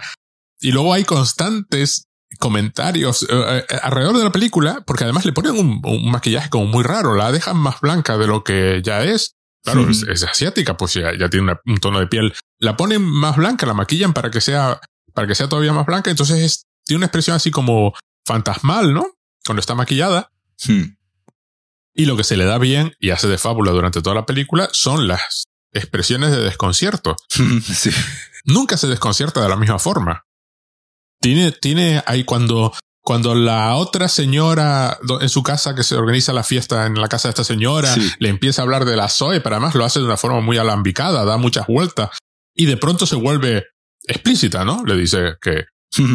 que es lesbiana y quiere, y quiere, y quiere saber si tú... Y, y, la, y Maggie Cheung va poniendo una secuencia mm. de gestos, ¿no? Sí. Una serie de desconcierto, de... de, de de concierto, no, de incomodidad, de, de, pero que de, mezcla de, todo, ¿no? Sí, claro, sí, sí. Esto, ¿qué, ¿Qué está pasando aquí? Mueve los labios de una forma muy curiosa. Hace, la, claro, la cámara está enamorada de ella. O sea, la cámara la, la, sí, la, la mira. Bueno, el director está enamorado de ella. Su expresividad es la respuesta a todo este mundo, ¿no? Sí, sí, hay una, hay una, hay una naturalidad que, que, que al final, que, que, que Alicia Vikander también la, la incorpora, en el que hay una especie de ligereza, sí, ¿no? En la, en la actuación, que, que como digo, en la, en la serie también está transmitido, como que parece que realmente estás viendo a, a la Maggie Cheung real, no a una actriz interpretándose a sí misma ni nada, sino que en cierto modo, la, en cierto modo muchas veces la película tiene una especie de incluso componente documental, uh-huh, ¿no? En, en, el que pare, en el que parece que te has metido, te has metido ahí. Y está viendo a esta pobre, a esta pobre señora, pues, enfrentarse, ¿no? A este, a este entorno que no comprende, que no comprende para nada. Porque lo que he dicho, porque, porque un rodaje es un lugar muy, muy marciano. Esta mujer, nosotros podemos entender que debería estar acostumbrada a los rodajes, pero claro, es que no hay, primero que no hay dos rodajes iguales. Por ejemplo, eso de, de ir todo el equipo a ver el, los dailies y ver el, el montaje. Yo no sé si será algo muy típico de, de Francia, pero yo aquí lo que sí he visto es el equipo yendo a ver la película final, ¿no? Ya terminada. Pero ir, el que el equipo vaya viendo, digamos, los dailies y vaya viendo, y que todo el equipo. Yo siempre he tenido aquí, por ejemplo, entendido, entendido que obviamente es una labor del director, el guionista, como mucho de algún actor. Pero digamos, no metes tú, ¿no? A todos los, eh, a, todos los a, a todos los técnicos, a todos los de vestuario, a todos de maquillaje, porque bueno, a, al final llega, llega un momento que tanta gente, tanta gente opinando, pues no, pero bueno, no sé, como digo, no sé si será algo, algo muy a, a, habitual, ¿no? En el cine, en el cine francés, de que vayan. Tú mencionabas antes esta idea de que, de que él le dice en todo momento, no, yo quiero que seas tú, pero la gracia es que él a ella no la conoce, ajá, de nada. La conoce de, de, una película, de una película, de una película de acción, además. Sí, la conoces de una película de acción donde él la vio y vio que es su manera de moverse, ¿no? Y, y, la, y la. Además, una película de acción que vio en Marrakech. Sí. Con lo cual ella pregunta dice, ¿cómo, si su, ¿cómo, ¿cómo ha llegado esa película a Marrakech? Una película de Hong Kong ha llegado a Marrakech, ¿no? Porque ya, porque ya menciona también varias veces que las películas francesas no llegan a, a Hong Kong, ¿no? Varias veces le preguntan que si has visto tal o cual película y dice, no, no, esas películas no, allí no, aquí, aquí no nos. Eh, No nos llegan, pero me, me, me hizo gracia esa idea de no, yo quiero que seas tú. Y claro, ella se queda desconcertada como diciendo, bueno, pero quieres que sea yo, pero tú a mí no me conoces. Tú a mí no me conoces de nada. Tú, la imagen que tienes es la que has visto en una película que yo no, que no soy yo, que ahí estoy también eh, actuando. Hay muchos técnicos, claro, hay efectos especiales, claro, no soy yo. De hecho, en un momento dado comenta que ya no es, no es una actriz de acción como puede ser los Jackie Chan. Uh-huh. Que claro que hay mucho de mucho de dobles, mucho de cable, mucho de no sé qué, y mucho de cámara y mucho de truco para que parezca que ella está haciendo cosas. Claro, porque Jackie Chan no, Jackie Chan no usa, no usa sí, dobles, sí, sí. Pero, pero el resto de actores que participan con Jackie Chan normalmente sí suelen usar dobles precisamente porque no son Jackie Chan.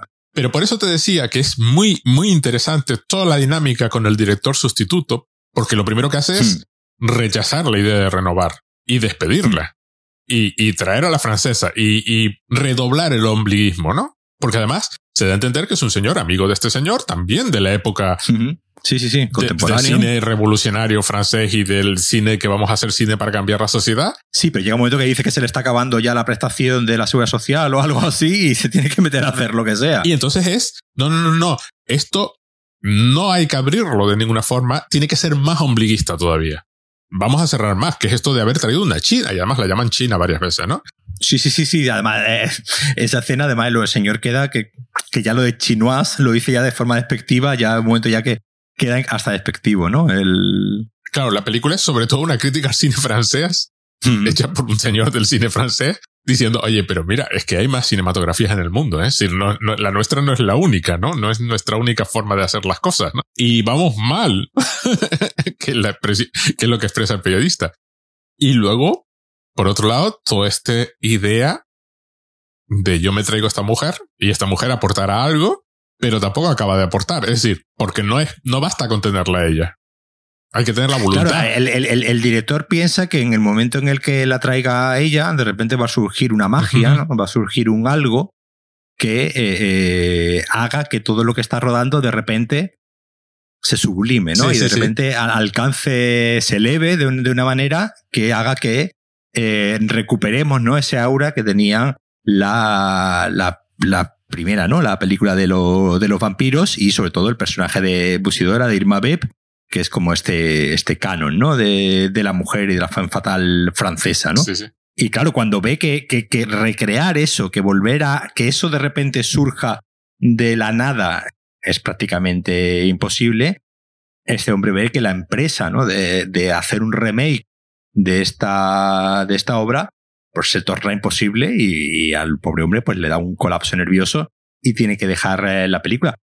La película, creo que prácticamente, ¿no? En la primera o la segunda secuencia empiezan a despotricar de los remakes, ¿no? Y empiezan a, a, a hablar de, de, de pa' qué, de pa' qué, ese, qué manía ahora con hacer cine. Imagínate, en el año noventa y seis sí. ya, ya había una serie de quejas dentro de la intelectualidad, en cierto modo, de que es que había demasiados eh, remakes. Esto en el año noventa y seis, obviamente. Ya hoy en día, en el año dos mil veintidós, obviamente es una conversación que ya no merece la pena tener porque ya está ahí. Ya no hay otra no, cosa en la sala no, de cine. No, no, hay, no hay otra cosa en la sala que no sea remake o eh, derivados. O, ¿no? derivados que, sí, que, sí. o derivados, que sería pues simplemente coger cosas que ya conocemos y reformularlas y volver a, eh, y volver a hacerlas. Es imposible, pero claro, pero, pero es... Ahora lo estábamos viendo, ¿no? Con, lo, con la... Yo es que todavía no la, no la he visto. Yo creo que tú has visto más que yo. Con la serie de, de Obi-Wan. No he visto ah, no, no, yo, ni, yo, yo, yo ni un me, capítulo. Yo me bajé. ¿eh? Esa, sí, pero esa idea de volver a recuperar un espíritu de los años setenta. Bueno, en este de, caso es de, de los cual, noventa. Bueno, pero... Me, me, como vamos a la precuela. Sí, pero bueno, pero, de, claro, es decir, el fracaso es el mismo. Ah, no, no, no, no por supuesto. No, sí, sí. Es decir, el, el que está destinado al fracaso, me da igual que quieras recuperar la esencia... Pero vamos, quieres recuperar la esencia de los noventa...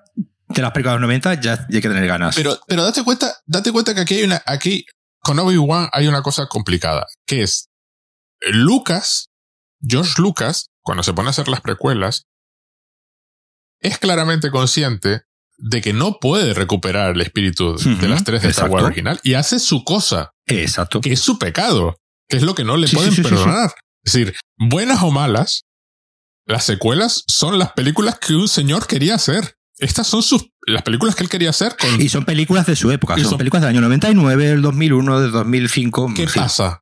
Ahora todo se amalgama, que es como acabamos con la nueva trilogía. Es decir, dos de las tres películas son intentar rehacer las películas anteriores. La única que intenta hacer algo nuevo es la que ponen a parir. Y entonces tienes Obi-Wan. No regresando. Obi-Wan se parece mucho a Stranger Things. En sí. el sentido de que no quieres hacer una cosa... de los finales de los setenta o de finales de los noventa, como podían ser las, las trilogías originales. No, intentas hacer una cosa de la imagen que tienes claro. de esas cosas. Es decir, es está como a tres grados de separación.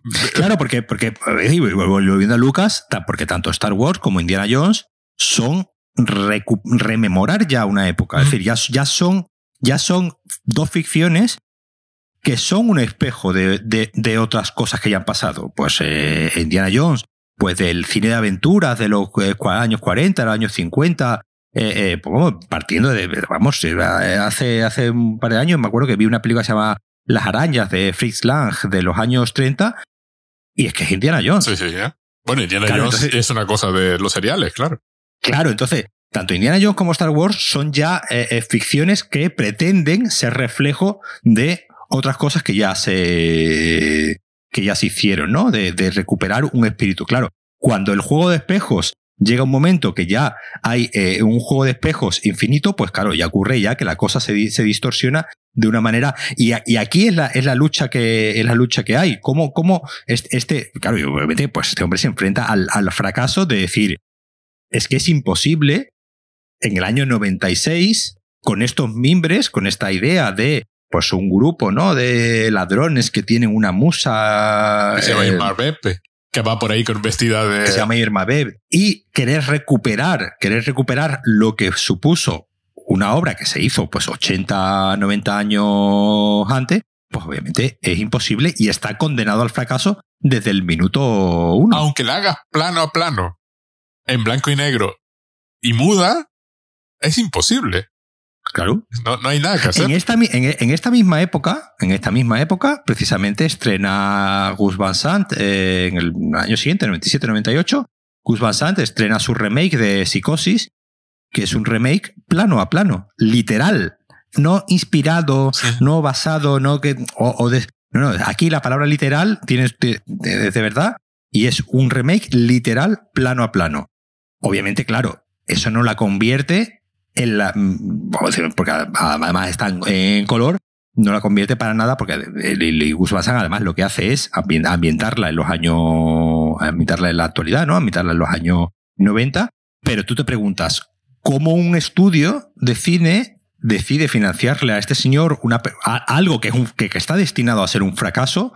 Ya no un fracaso porque en sí la película sea buena o mala, sino que no puedes, eh, por mucho que tú copies plano a plano, no puedes pretender que el impacto que tuvo eh, Psicosis en el año sesenta, en el año noventa y ocho, tenga el mismo. Uh-huh. ¿Por qué no? Porque el público no es el mismo, porque el mundo no es el mismo. Porque además Entonces, estás haciendo una película de Psicosis en un mundo donde existe una película de Psicosis. Claro. O sea, claro, y sí. Estás...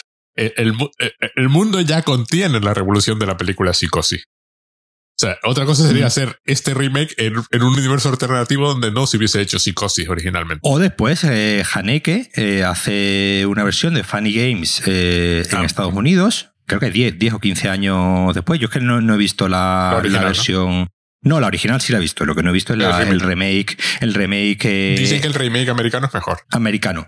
Pues probablemente esté. Es decir, mejor. Estará, yo estoy seguro de que está rodado con, con más medios. Sí, pero creo que eh, lo que dicen es que el hombre fue, fue, fue a más. Como tuvo tiempo para pensar, años. Yo tengo entendido que es prácticamente un remake plano a plano. Es decir, que por lo que, como digo, como, como no lo he visto, no, no, no puedo opinar, pero por lo que tengo entendido. Pues ya tenemos deberes. Es decir, como, como, como según tengo entendido, no aporta nada que no tuviese ya el, el remake. El caso, que esta idea, esta idea, esta idea continua de querer recuperar un, una sensación, un sentimiento, eh, algo que ocurrió en otra época y vamos a intentar traerlo a la nuestra, siempre es caldo de frustración y es caldo de. y, es, y está destinado al, al, al fracaso, y hoy en día lo estamos viendo. Sí, pero aparte, está destinado al fracaso, además, en otra característica de nuestra época, de que Obi-Wan no existe ni, ni remotamente por la más mínima intención de contar algo de Obi-Wan que valga la pena contar. Sí. O hacer algo con Obi-Wan que valga la pena hacer para que la gente se entretenga. Es un producto de plástico total y absoluto en que existe porque Obi-Wan es un personaje popular y aquí tenemos un hueco para meterlo. Hmm. Y, y se puede ganar muchísimo dinero. Edward McGregor está estupendo, lo hay que admitir, pero lo demás es que no hay nada, es que no hay ninguna razón para contar esto. O sea, te tienes que inventar una aventura nueva ahí en medio que empieza. A mí me pasa eso, a mí lo que me, a lo que me fastidia de todo cuando hacen estas cosas es que empiezan a complicar unas relaciones interpersonales que llega un punto en que tú dices, vamos a ver, hay una magia maravillosa en una película como la Star Wars original donde una serie de personajes que no tienen nada que ver se juntan para hacer algo. Pero luego tu visión consiste en demostrar que no, que ahí se conocían absolutamente todos y que desde niños y que el otro... Eh, eh, llega un punto en que se vuelve absurdo. Eso es lo que me encanta, ya habiendo visto la película, lo que me encanta del de, de la serie de televisión Irma Vep es que es explícitamente otra cosa. Uh-huh. Es explícitamente, no, la pro, lo, los problemas que tratábamos en Irma Vep son diferentes. Por ejemplo... Eh, Mira, que es el personaje de Alicia Vikander, sí, que por supuesto es anagrama de Irma, es otra persona con otros problemas y otra situación vital. No está aislada, por ejemplo. Sí, Esta no, es explícitamente, no. Cuando empieza la serie, es una gran estrella de Hollywood y le fastidia que le cambien el hotel a uno de menor categoría, sí, que también sigue siendo un hotel estupendo, pero algo más barato. Y se mueve por ahí de una forma completamente diferente. Por ejemplo, a Maggie Cheung la visten de persona normal. Hmm. La mayor parte de las escenas, ella, si está por la calle, está vestida de persona normal, en la que tú no repararías más allá de... O sea, no es una estrella de, de Hollywood, ¿no? Hmm. A, a, a Mira sí, tiene la misma naturalidad, es decir, se mueve con una naturalidad asombrosa que a mí me... O sea, hmm. es cuando me sí, di sí, cuenta sí, sí, de sí, lo sí. capaz que es Alicia Vikander de hacer cosas. Sí. Es, o sea, parece una persona normal. Sí, sí, sí, totalmente. Total y, o sea, cuando está sentada en, en, en un restaurante parece... Sí, con el gor- cuando está con el gorrito sí, sí, sí, sí. y así con... Tiene una expresión es fácil. Consigue... Sí. Es como uh, que, que la cara se ablanda, ¿no? Sí. Con, consigue no que, parece que está actuando. Sí, sí. Consigue que simplemente está en ese momento en el mundo, como sí. podríamos estar cualquiera de nosotros, en una cafetería tranquilamente, con un café en la mano, que no tendríamos expresión de estar actuando. Pero porque... Pero porque... Por un lado, eh, obviamente el gran acierto de eh, coger a una señora como Alicia Vikander, que precisamente es una señora que tiene esa magia. Uh-huh. Es decir, eh, Alicia Vikander eh, obviamente es una mujer evidentemente guapa, evidentemente atractiva, pero en el cine no vale todo con ser un sí. guapo y atractivo, sino que pues obviamente está el concepto que también surge a principios de siglo de la fotogenia, uh-huh. ¿no? De que de repente la cámara ve algo que hace que nosotros como seres humanos nos sintamos atraídos, ¿no? Ante, ante esa, esa presencia, ¿no? Hay un momento en el, en el primer capítulo, ¿no? Que creo que es el, el director, ¿no? Le empieza a decir, porque sí, porque yo creo que tú tienes mucha magia y yo creo que tú tienes, eh, tú tienes algo. Y ella, una especie de probablemente falsa modestia, dice, bueno, no sé, es, como le viene a decir como, bueno, es tu opinión, ¿no? Sí, sí, sí. Yo no me, yo no me veo, yo no me veo así. Obviamente un actor tiene que verse así, sí, un actor no, no un actor, digamos, la humildad tiene un límite. Obviamente en el momento en el que tú te estás poniendo delante de una cámara y en el momento, obviamente tú, tú, tú eres consciente de que eres bello, de que la cámara te quiere, de que tienes un algo que...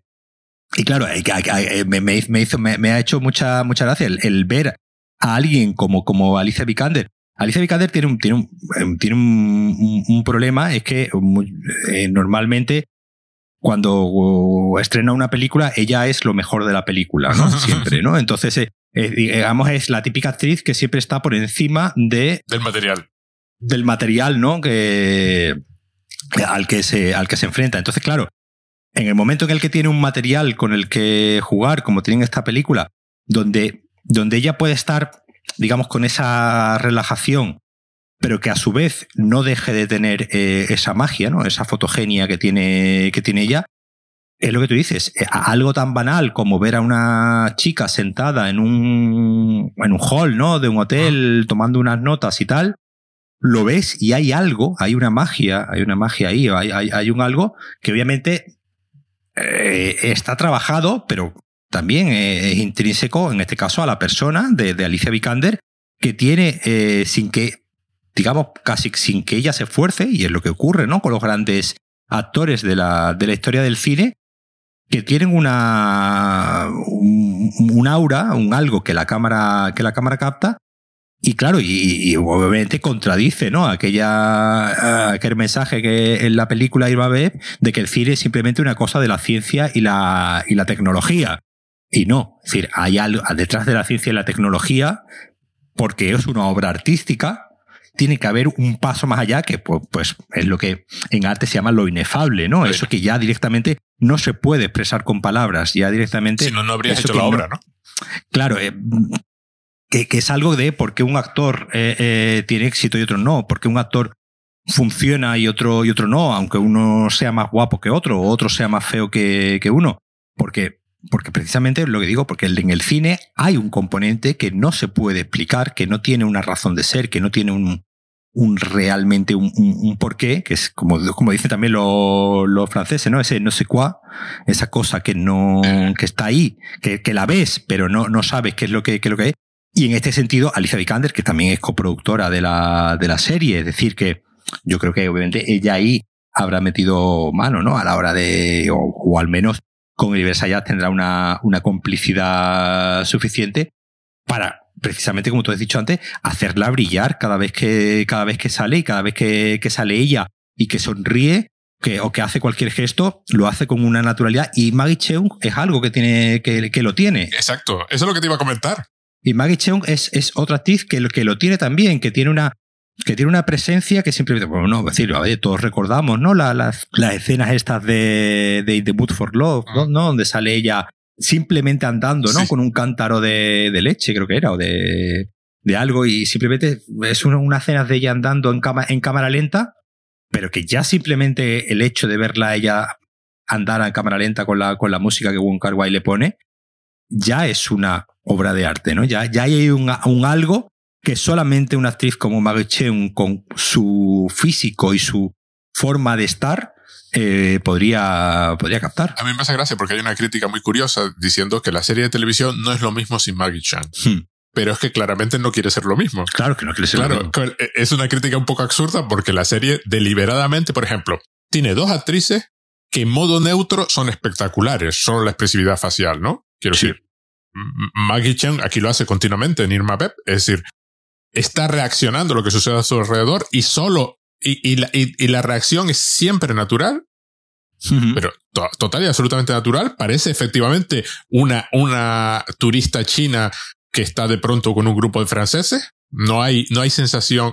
Toda la escena de la fiesta es tal cual, un pez fuera del agua, pero que bueno, que la aceptaron en un grupo y está ahí. Y si no le hablan en inglés, no se entera de nada, pues, pues ya está. Y ella tiene una expresividad maravillosa. Y Alicia Vikander le pasa absolutamente lo mismo. Es decir, en modo default, en modo estoy sentada. Tan cara, es, es un gustazo verla. Es, es un gustazo ver la expresión facial. Y luego, el juego de expresiones faciales cuando van cam- cuando, cuando se dan cuenta de cuál es la situación. Por ejemplo, eh, Alicia Vikander, el, su personaje es lesbiana, eh, así que eh, hay, hay, hay escenas de, de, de interacción así con, con, con su texto lésbico, ¿no? Claro, ella empieza en modo default y empieza a cambiar la expresividad a medida que, hay, a medida que la, situ- la escena se va desarrollando. Pero, por ejemplo, un tema fundamental de Irma Vep, y una cosa que le pasa al personaje de Maggie Cheung, es su aislamiento absoluto. O sea, ella no habla in- francés, solo habla inglés, y tiene que confiar en los que están a su alrededor. Y todo el mundo la usa como de, como de nexo. O sea, hay las escenas estas donde la, la, la, no sé si es productora o la de vestuario, no, o la de maquillaje, le empieza a preguntar si la otra es drogadicta, le ha ofrecido drogas y tal, no sé cuánto, sí. no sé qué. Luego descubrimos que sí, en otra escena, que sí es drogadicta. Cuando...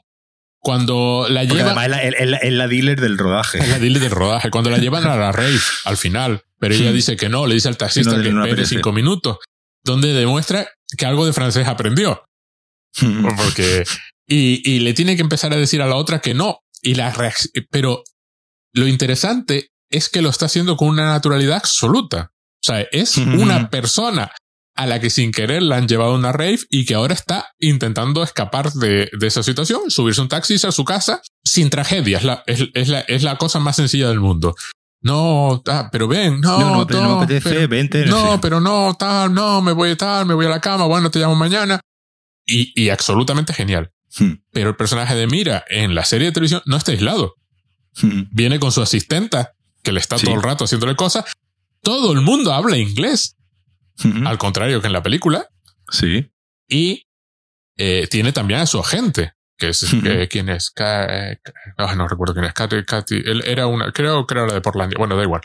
Eh, que, que llama continuamente por teléfono. No, esa, a, esa parte, a esa parte no llego. Eh, entonces, hay, ella no viene sola. Viene, viene con un séquito de una persona, pero viene con un séquito. Es decir, viene sí, claro, ya con alguien. Se entiende ya que ella, que ella es una estrella de Hollywood, ¿no? De hecho, viene al, al principio se ve como están haciendo un photoshoot, ¿no? Y está en el... Sí, sí, de, de su anterior película. Y además sí, hay, sí. Un, hay, hay, hay, hay y ya hay incluso un, un drama, ¿no? Un drama personal, de digamos, dram, drama no personal, ¿no? De que el, el, el director de la película en la que ha trabajado, sí. pues era su pareja y, y ahora se ha liado, ¿no? Con la, con la que era, bueno, se ha liado no, se ha casado, ¿no? Con la que antes era su asistente, pero a su vez era su amante. Es decir, se ve que hay ahí, y eso es algo muy típico también de los sí, rodajes. Sí, los rodajes. En, los roda, en, los roda, en los rodajes, como te he dicho antes, se monta un, un micromundo durante un par de meses donde eh, pues eh, la actividad sexual pues normalmente suele ser eh, eh, eh, en muchos casos frenética, ¿no? Eh, en todos eh, aquí precisamente eh, eh, lo, lo, lo he apuntado antes, precisamente el Olivier Assayas contrata a Maggie Cheung porque, como en la película, ¿no? La, la ve, la ve en una película y se queda prendado creo que se, de. Creo que se vieron también en el festival de cine donde ella le dieron el premio, no recuerdo cuál sí, era. En fin, obviamente se, se conocerían, ¿no? De, de, de algo, pero bueno, el, según cuenta la leyenda, es algo similar, ¿no? A lo que ocurre en la, en la película. Él la ve en una película, digamos, se queda prendado de ella y tienen la idea de, eh, de ficharla para hacer, eh, para hacer esta, esta película donde ella se interprete. Eh, a sí misma. Al final al señor le salió bien la jugada y se terminó casando con, con Maggie Cheung. Estuvieron tres años casados nada más, pero pero al final el señor pues le, le salió bien. Aquí no, aquí en Irma Vep no, no hay en ningún momento por parte del, del director, porque diga también el, el director que interpreta a Jean-Pierre Leaud, pues obviamente es mayor, que, que, ¿no? Que por, cierto, es, que por cierto lo interpreta de fábula, el que hace director sí, sí, en la sí, serie. Sí, no, no lo hace, pero obviamente es mayor, ¿no? Que, el, que lo que era el propio Olivier Assayas en esa, en esa época. Entonces aquí, digamos, hubiese quedado un poco, un poco raro, un poco raro el que él, él tuviese algún acercamiento hacia, hacia ella. No, no, el tío lo hace, lo hace perfectamente. Y digo, hombre, también, obviamente, como, como, he dicho, como he dicho antes, es un, es un señor que, eh, eh, que ha trabajado con, con Godard, que ha trabajado con Truffaut, que ha trabajado. Y, es, y ese hombre ha tenido que ver es, este tipo de breakdowns, ¿no? Y este tipo de, de, de colapsos nerviosos en muchos de, muchas veces. Y esa manera, ¿no? De comportarse despótica, ¿no? Que es también algo eh, muy, muy de, muy de artista, ¿no? Muy de, de, de que la, el, el artista está siempre buscando y tiene que encontrar, y si no encuentra se enfada, ¿no? Y se enfada con, con el mundo. Hay momentos en los que, hay, creo que hay un momento que, que, que a alguien creo que le llega a decir, bueno, a ver, no te molestes porque se enfade, no es que esté enfadado contigo, sino sí, está enfadado con el mundo, sí. Está enfadado eh, con, estamos con, hablando con, de la película, ¿eh? Sí. Sí, de la película. Está enfadado, está enfadado con el, está enfadado con, con el mundo. El que aquí, en la serie, el que hace de, de director, también es un actor, eh, además, además está muy bien porque han cogido, han cogido también a, a actores franceses, digamos, de, de cierto renombre, ¿no? no, no, no y, un... y, y de calibres, son, son sí, estupendos. Sí, el, el señor este que hace de, de, de, de director es un actor francés, no recuerdo mismo su, su nombre, pero es un actor francés que yo he visto en, vamos, de hecho en una película de Olivier Assayas lo vi. A mí es que me suena, su cara me suena muchísimo, con lo cual debo verlo. Hace dos o tres años hizo una película con, precisamente con Olivier Assayas, la, la penúltima película, ¿no? Anterior a, a, a la serie. Eh, estaba, sí, eh, eh, no, está, está mal en la Wikipedia, no está actualizada. Vincent McKay. McCain. Sí, este señor, así. Como digo, protagoniza y, y vamos, y es un señor que ha protagonizado varias, varias peli, varios éxitos, ¿no? Del cine francés, y un señor, eh, un señor reconocido, sale Jean Balibar también, que es una actriz también bastante relevante. El chico, ¿no? El chico que hace de, del actor, es un actor joven en francés también, eh, pues eh, bastante conocido. Entonces, aquí han, han cogido también, eh, y aquí hay un aquí hay un momento en la, en la, en la serie, ¿no? La primera vez que se, que se encuentran, me gusta mucho el, el encuentro que tienen ellos la, la primera vez, porque precisamente están, ¿no? En ese momento están rodando. Sí, un, en, la, en la serie se encuentran en el rodaje, sí. Están, están rodando. Ella va, ella va al rodaje, aunque ese día no va a rodar, pero ella va a, al rodaje, digamos, para conocer a. Y está el director, ¿no? Rodando un, un plano, y ya cuando termina de rodar el plano, pues ya el hombre se, se acerca y empieza a hablar con ella. Y está muy bien, está muy bien trasladada esa, en cierto modo, como incomodidad, ¿no? Del sí. Primer encuentro, de que es la primera vez que no se parece, ¿no? Que han tenido varias eh, conversaciones por, por, Skype. por Skype, pero es la primera vez, ¿no? Que físicamente se, se encuentran. Y hay una especie de, de incomodidad, ¿no? En, lo, en, lo, en, los, en los dos primeros encuentros, sobre todo, primer, en primer lugar por el, por el idioma, porque aunque, aunque el señor diga que habla, que habla inglés, también se excusa con lo que, bueno, a lo mejor, eh, a lo mejor no me sé explicar, ¿no? Bien, en, no me sé explicar bien, ¿no? Lo que te quiero, lo que te quiero transmitir. Es algo que también está en la película, en, en, sí, sí. en la película. Esa idea de, ay, la, de, no le estoy sabiendo explicar a la actriz lo que quiero, la actriz no me está entendiendo qué es lo que quiero. En la película es más explícito porque el que hace director habla un inglés fra- fatal. Claro. O sea, no, no, es incapaz de pronunciar bien. Entonces la, a, a la Maggie Chan le ves, por un lado, el desconcierto por lo que le está diciendo, y a la vez, en la cara, el esfuerzo mental de conectar los sonidos que está oyendo con las palabras que deberían ser en inglés. Sí, de no sé si estoy entendiendo bien lo que me está queriendo sí, sí, decir. Sí, ¿no? Ni siquiera sé si el, o sea, si el idioma... Y luego tiene momentos francamente graciosos que son... Bueno, toda la escena onírica esta que no se sabe si es real o no es real, donde sí. ella roba la joya y se convierte en la ladrona... En la Irma Vep. En la Irma Vep de la película. Luego la descubren a la mañana siguiente eh, vestida con el traje en la cama con, y diciendo mm. que ha tomado muchas, muchas pastillas para dormir. Entonces no se sabe exactamente lo que, lo que, lo que pasó. Y luego, cuando está en casa de él, cuando sufre su colapso nervioso, el director, eh, en un momento dado, le, le, como que le piden un taxi y hay un taxi esperando por ella afuera, ¿no? Y dice, mm, bueno, sí. salgo por aquí que es más rápido. Y sale, salta por un pan, por una especie de balcón sí. que se tiene que dar a pie de calle, sí. que tampoco no, esté, no se está tirando. Pero salta, se mete en el taxi y se va. Pero ese momento es... es, es totalmente desconcertante, es graciosísimo, pero ella lo dice con una naturalidad de no, por aquí es más rápido. Paso, paso, paso por aquí. Y, y salta y se va. Claro, la tratan de persona normal. Es, es, es la parte, es la parte curiosa de, de, de la película. No, eh, y ella en ningún momento, en ningún momento reclama su estatus como, como estrella. Como estrella, porque ella en el cine de Hong Kong uno asume que está acostumbrada a un cierto trato, o sea, hay uh-huh. alguien que viene detrás de mí. Claro, eso lo hacen muy bien en la serie de televisión porque efectivamente ella ya tiene a una asistente. Uh-huh. Una diferencia importante que, que donde eh, el, a mí lo que me fascina, la película me parece extraordinaria, buenísima, uh-huh. una reflexión genial sobre el cine. Pero me encanta el juego intertextual con la serie hecha por el mismo individuo varios años después. En la película, todo el mundo sabe que el René este va a sufrir un colapso nervioso en algún momento. Y que ya, ya, ya hay muchos problemas con él. Es el artista arquetípico, el artista sí, sí, sí, sí. Eh, con cambios emocionales brutales de un segundo al siguiente. En la serie de televisión, todo el mundo lo sabe del director. Sí, de hecho le, le pregunta, ¿no? El, el productor si ha, si ha tomado antidepresivos, ¿no? Pero el hecho de que esté en ese momento tomando medicación hace de pronto que sea imposible hmm. asegurarlo. Con lo cual, se paraliza la producción. Porque no lo pueden asegurar. Es decir, lo que era un riesgo aceptable, en, en, aparentemente, en algún momento de los noventa, ya no es un riesgo aceptable ahora. No es que el tío esté haciendo nada. No, porque le pregunta y dice, no, sí, estoy tomando antidepresivos y ya está. Sí, no... sí, no ha hecho nada. Sí, lo ha hecho en producciones anteriores. Se da en, en un momento dado quiso atropellar a un actor en otra película. Mm. Pero... no ha hecho nada, pero solo está tomando medicación. Ya solo eso es suficiente. Uh-huh. Como no lo podemos asegurar, no se puede hacer la película. Y de hecho, la gente llama a, a Mira y le dice, oye, eh, que lo tuyo se va a parar, vente que tengo una película para ti. Vas a salir, uh-huh. eh, vas a ser de, de Silver Surfer en, en una... Eh, una y claro, y dice y, y se da a entender que a lo mejor ella es Silver Surfer, ¿no? ¿Sabes? Uh-huh. Con lo cual, está, además es muy divertido porque... El, el juego continuo de que en la primera película es entre cinematografías, aquí es eh, ella viene de hacer una película de ciencia ficción que fue un éxito brutal mmm, sin uh-huh. que nadie tuviese previsión de que eso fuese a pasar y la alternativa es hacer una de superhéroes.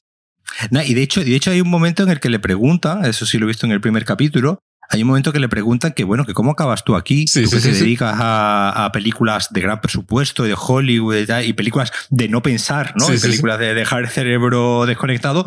¿Cómo te vienes aquí de repente a hacer un remake de una obra tan y y, y, y le hacen lo típico de eh, de los fans, ¿no? De, de cuántos discos conoces, ¿no? De, sí, sí, sí. de este de este de este grupo, ¿no? Y de hecho varias veces le, le preguntan, ¿pero has visto la serie sí, sí, original? Sí. Y ella dice, no, sí, sí, la he visto tres veces. No, sí, sí, pero, hecho... pero es divertido porque no es verdad. Claro. Y después, después cuando el director le pregunta, ella dice, sí, la vi, pero ya hace tiempo. Vi ya, no, ya la, vi, ya vi escenas y cosas así. No la, no la recuerdo muy sí, bien, sí. pero empieza diciendo que la ha visto tres sí, veces sí, sí, y sí. que la conoce al dedillo y poco a poco se le va desmontando la... La, la mentira, pero me, me hizo gracia ese, ese comentario de, bueno, ¿tú qué haces aquí? Que en el fondo es el mismo que le eh, hacían al propio Olivier Assayas cuando contrató a Kristen Stewart para hacer una de sus eh, una de sus películas, no recuerdo, de verdad, pero se me ha ido el, el nombre de la, de la película. Este hombre, eh, eh, eh, Clouds of Sils Maria, no me acuerdo cómo se llamaba en, en, en español, que es una película que está muy, muy, muy bien, que va precisamente de que Kristen Stewart es una asistente de Kristen Stewart, la de Crepúsculo, ¿no? Sí, sí, sí. Eh, que es una que es una asistente de una actriz interpretada por eh, por eh, Juliette Binoche. Ah, esta es la de Personal Shopper, dice. La anterior. La anterior. La anterior, Viaje a Sils María. Viaje a, a Sils María, vale, sí. Juliette Binoche es una actriz y, que, y, y, y está ahí. Ah, ha hecho dos con Kristen Stewart. Vale. Sí, sí, sí, ha hecho dos. Ha hecho... Claro, y en su momento a Olivier Assayas le preguntan eh, ¿qué haces contratando a la niña de Crepúsculo? A alguien le preguntaría y le diría... Y a Kristen Stewart alguien le diría en algún momento, niña, tú que vienes de hacer eh, Crepúsculo y los Blancanieves y no sé qué... Porque, ¿qué haces en el...? Ah, porque es de dos mil catorce. El... Claro, claro, sí, sí, de dos mil catorce. Estaba ella recién salida, ¿no? De, de, de Crepúsculo. Y, pues, un poco como, como hizo Robert Pattinson, empiezan a querer reivindicarse como actores, más allá de la saga de Crepúsculo, y empiezan a buscar proyectos, digamos, que les legitimen, ¿no? Que les legitimen. Y el primer proyecto, digamos, uno de los primeros proyectos que encuentra Kristen Stewart, precisamente esta película, y después la siguiente, Personal Shopper. De hecho, por esta película, la Kristen Stewart no sé si llegó a ganar, pero estuvo nominada, ¿no? A, a los César del cine francés. Es decir, que, que, ese, que ese comentario que a Alicia Vikander le hacen de tú, ¿qué haces aquí en el cine francés? Tú que vienes de, de hacer grandes superproducciones. Yo, vamos, estoy totalmente convencido que es un comentario que alguien le haría a Olivier Assayas en su momento y que alguien le haría en algún momento a Kristen Stewart sobre que su lugar, digamos, no era... Ganó, ganó el César, ¿eh? Ganó, ¿no? Claro, sí, sí. sí yo la creo primera que sí actriz estuvo... americana en ganar el César. Claro, pues... pues eh, no, no, y, y, y, el, y el segunda persona de nacionalidad americana. Vale, y, y, y después eh, harían ya juntos Personal Shopper, donde ya ella directamente es la, la, absoluta, la absoluta protagonista, ¿no? Pero... Para que veas, digo, en esta película directamente eh, el, es, es ya eh, un poco como sale aquí al principio, la actriz de renombre y su, eh, su asistente. Es decir, que este hombre tiene que tener ahí también algo con las actrices y las asistentes de las actrices que... Sí, sí, porque es Juliette Binoche, ¿no? La... Sí, Juliette Binoche es la actriz, eh, interpreta una estrella, la, la estrella de, de, de cine. Y eh, va a reestrenar una obra de... una película que... Se va a reestrenar, ¿no? La película con la que ella tuvo éxito y, digamos, pues, digamos, va reflexionando, ¿no? Sobre su carrera como actriz y, y eso. Kristen Stewart, pues, hace de la, de la asistente con la que, como ocurre aquí, ¿no? Hay pues, un continuo tira y, y afloja de. Aquí hay una relación más materno-filial, pero aquí se ve también en la, en la serie de, de Irma Vep que, digamos, ella con la. Primero con la primera asistente que tuvo, que directamente.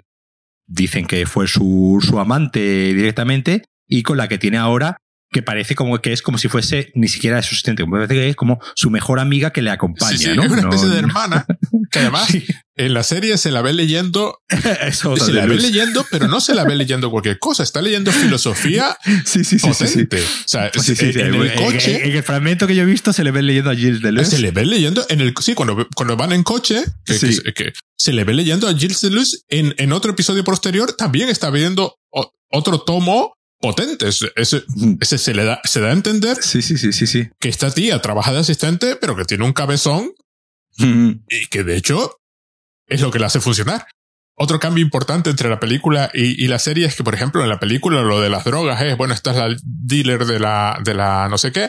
En la serie, en cierto momento, traen a una, llega un actor y una de las primeras cosas que hace es pedirle a alguien de la producción si le consigue drogas. Le han puesto sí. a, la, a la chica que la, que la viene a buscar. Hay un, hay una especie de normalización de una película a otra. Entonces, pero es que eso, eso, eso es así. Sí, sí, es que sí. Eso es así. Y entonces el otro le dice que es que si no tengo drogas, que soy capaz de tirarme por la vent- por el balcón. Y cuando este llega al hotel, se lo encaja allí a los del hotel y pide discretamente.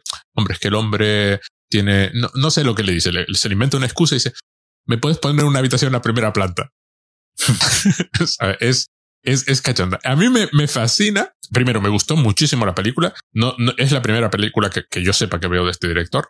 No sabía mm. que, o sea, potente. Me encanta todo el comentario sobre renovación del cine, sobre el cine francés, sobre. Pues además, ayer, sí, a, ayer, ayer antes de ayer vi que no había visto yo eh, nunca una película suya de dos mil tres que se llama Demon Lover, que es brutal también. Bueno, que esa tienes que verla. Vale, sí vale. Sí. No, no, no. Es que además es, me resultó muy interesante porque la película súper reflexiva está llena de capas. Es decir, hemos tocado tres o cuatro temas. Podríamos haber, haber ido por otro lado. Y sin en ningún momento parar la película para decírtelo. Uh-huh. Es, es, es, es evidente lo que está pasando, pero la película lo muestra casi siempre. No, no se, no, no, no para. El, el director no, aparte de decir que es una mierda, lo que deja para, para, claro, para pensar lo que piensa del cine y para dejar claro lo que piensa del cine o lo que piensa de la película que está haciendo, es en los fragmentos finales ya convertidos en, hmm. en avant-garde. No se para para decir es que el cine francés había que renovarlo. Sacan al, al, al periodista este que, que lo dejan de tonto. La película no es preachy en ningún momento. No, es, no, hmm. no para para decir, no te dice lo que tienes que pensar cuando... Es decir, la escena de hemos de pronto hemos descubierto que esta chica que teníamos por aquí, a la que llamamos la China y que no teníamos en cuenta para casi nada, es una estrella internacional que puede levantar el teléfono y hablar con él. Con Ridley Scott. Es decir, Ridley Scott, que, que hoy, claro, hoy, hoy suena menos tal, pero estamos hablando del noventa y seis. Ridley Scott era como Dios en persona, ¿no? Entonces, claro, mm. está, y la íbamos a mandar de vuelta a su aldea en Hong Kong, pero resulta que esta se va en sentido contrario, se va a Nueva York, a Nueva York y a Los Ángeles. Hay un Hay un juego continuo con, esa, con ese tipo de ideas y con el ombliguismo y la cerrazón. Pero es fascinante que luego, veintitantos años después, retome la idea para irse por otro lado. Porque no está tratando exactamente los mismos temas. Algunos se repiten, pero, pero está reflexionando de otra forma. Hmm. Y ahora es un director que, que está ob- obligado a hacer una serie de televisión porque es lo que hay que hacer. Claro que sí, sí, porque es lo que hacen los directores ahora, claro. Ya no, ya, ya, ya le, le, sí, la, ya no, la televisión ya se ha legitimado, ya cualquier gran actor eh, o gran director sí, no tiene problemas, pues, sí, sí. no tiene problemas para acercarse a la, a la, a la televisión. Irma Vep, digamos, es eh, probablemente la obra más eh, relevante, ¿no? Más eh, popular, más conocida, probablemente junto, junto con Personal Shopper, ¿no? Pero ya por eso, porque está protagonizada ya por una actriz americana de, de este hombre. Es decir, digamos, es como su gran, eh, en su momento, cuando se estrena, es su gran breakthrough, ¿no? Es su, es su gran... De repente empieza ya Olivier Assayas, ya es un nombre que, que se incorpora, ¿no? A las grandes ligas del, del cine francés, y es una película que hoy día eh, eh, sigue siendo, sigue siendo probablemente una de sus películas más, más populares. Cuando surge este esto de que va a hacer una, una serie de su película, pues nuevamente es, es eh, no es un remake, porque no, puedo, no, no, no puede hacer un remake, no, no, no recoge, ¿no? Por ejemplo, la, la idea de que, que yo supongo que la, que la habrían pensado, pero por alguna razón no, la habrían de, de, descartado, ¿no? Que Alicia Vikander se interpretase a sí, sí, no, a sí no, misma. No, no se interpreta a sí misma, ¿no? Efectivamente.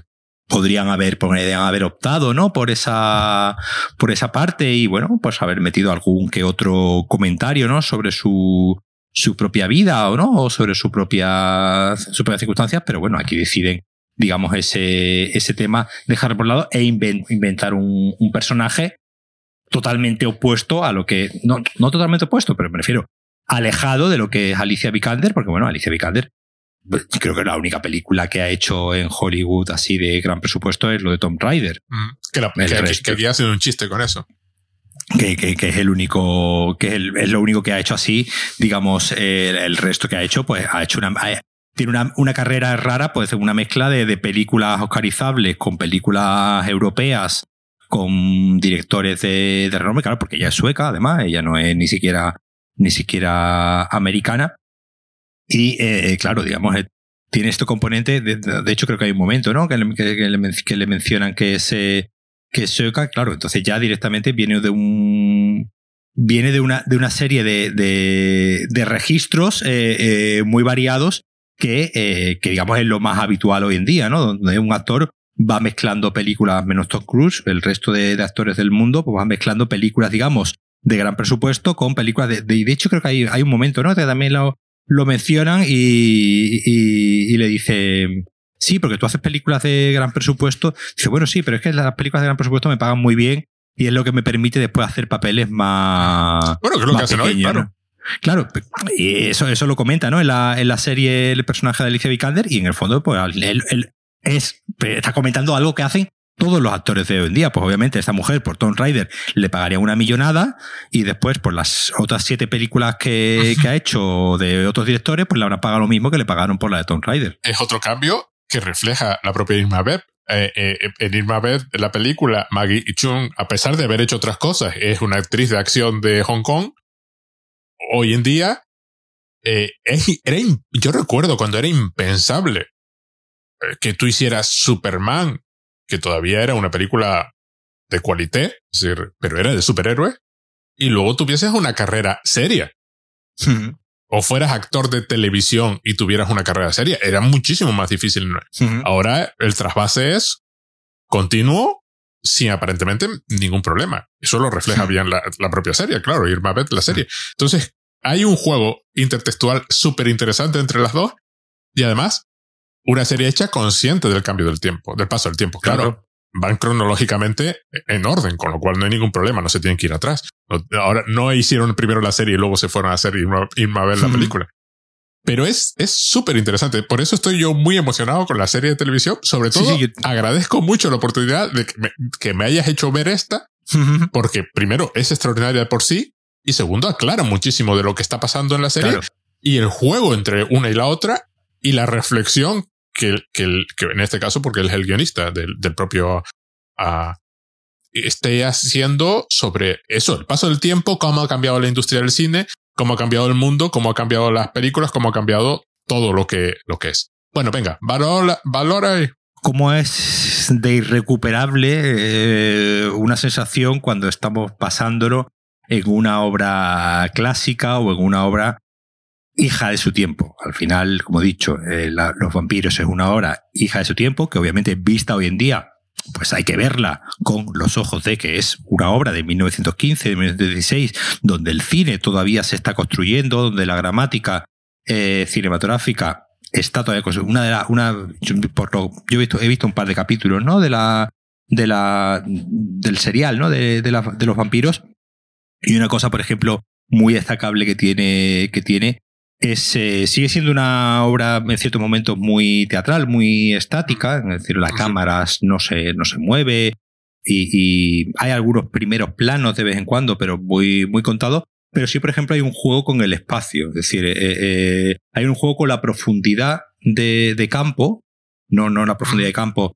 pero sí, pero en el sentido de que los personajes se van moviendo hacia adelante y hacia atrás, eh, colocan muebles más cerca y más lejos de la de la cámara, es decir, hay una, hay una idea de ya empezar a, a romper la teatralidad que tiene el cine en, en los inicios, ¿no? Que en los inicios estamos hablando de cinco años antes, vamos.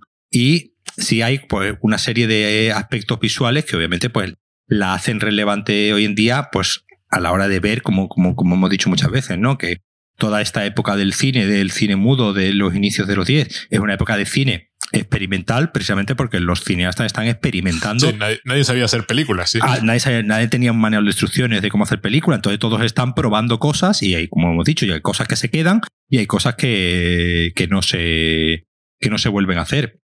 Entonces, al final, esta idea de volver, ¿no? sobre una obra, sobre una, una obra mítica e intentar volver, ¿no? a capturar eh, su esencia, y como obviamente todo esto pues eh, no lleva na- nada más que a A, a dolores de cabeza, como la película del noventa y seis pues comenta su época y como la serie de dos mil veintidós comenta su propia su propia época, usando como, como punto de partida una obra del, del pasado, lo, lo hace muy... Yo, como he dicho, yo he visto solamente el primer capítulo de la serie, pero voy a, voy a seguir viéndolo porque precisamente me, me, me ha parecido, me ha parecido que capta muy bien el por qué tiene que existir un... no remake, sino un nuevo acercamiento a, a Irma Vep, que no tiene nada que ver con la película, pero a su vez pues complementa, ¿no? la, la película. Y la película, de verdad, yo, yo animo a todo el mundo que la vea, porque además es una película muy cortita, dura una hora y, sí, y no media. Dura nada, sí, sí. No, eh, no se hace... Es una película, además, como tú has dicho, es una película muy divertida, ¿no? Porque es divertida porque incluso en cierto momento se cachondea, ¿no? De, de ella misma, ¿no? Es decir, de, como te digo, todo, toda la cena de los franceses... Eh, cerando y siendo totalmente pedantes. Eh, sí, francesadas. No creo que un tipo como Olivier Assayas haga esa, haga esa, esa escena de la, de la cena eh, sin tener en mente que están todos siendo unos tíos insoportables y, uno, y, uno, y unos pedantes hablando del, del cine subvencionado. Al traje se le oye el ruido. sí, continuamente. Claro, es un traje de látex, de, supuestamente, de cuero, para látex, pasar sí. desapercibido, pero se oye continuamente el sonido de la goma. Sí, hay un momento cuando se pone el traje y dice, muévete como te mueves tú misma. Y le dice, bueno, pues con este traje, a ver, directo, que como lo, sí, como sí. lo hago. El hecho de que se vayan a un sex shop a comprar el traje. Uh-huh. O sea, se lo han hecho, se lo han ajustado y esas cosas, pero se han ido a un sex shop y, y por tanto hay una escena en un sex shop donde tiene a esta estrella de cine en un sex shop eligiendo la máscara que se va a poner. O sea, es, es, es muy, es muy cachonda. A mí lo del ruido me hacía muchísima gracia porque, sí. claro, claramente se lo tuvieron que poner. Es decir, no es, no es sonido ambiental, no. Es un, es, es un efecto sonoro que añades para que sea... Claro, lo de, lo de, hay una, hay una, la escena de la, de la máscara, ¿no? De quitarle la, sí, sí, sí. la máscara y que no consiguen que quede bien. Sí, claro, sí, sí. Porque eh, quiere que no, quiere que Irma Vep ha llegado y entonces eh, un señor pues le quita la máscara hacia arriba, ¿no? Pero obviamente el director quiere que eso quede bonito, ¿no? Que quede sí. eh, que no quede ortopédico, ¿no? O sea, obviamente la, la, la acción... La acción es ortopédica, porque obviamente, ¿cómo haces para quitarle a alguien la máscara y que quede sutil y que quede eh, grácil? No, pues obviamente no, porque se le engancha la nariz, la, la, la máscara. No hay elegancia posible en ese escena. Claro, no hay elegancia posible. Y claro, lo que quieres es elegancia, sí, sí. Claro, y el cine, el cine, es, el cine, como hemos dicho ya muchas veces, el cine es algo construido, es algo que es mentira, es algo que. Y, y, y lo que el cine quiere intentar es algo tan poco sutil y poco grácil como es quitar una máscara, que lo más normal es que se enrede con la nariz, con las orejas y con mil cosas, quede como algo grácil y quede como algo bonito, y obviamente es prácticamente imposible. Es imposible. Bueno, pues eso, lo que tú valoras, que nada, estupenda. Que todo el mundo la vea. Muchas gracias, Paco. Nos vemos. Nada, gracias a ti. Nada.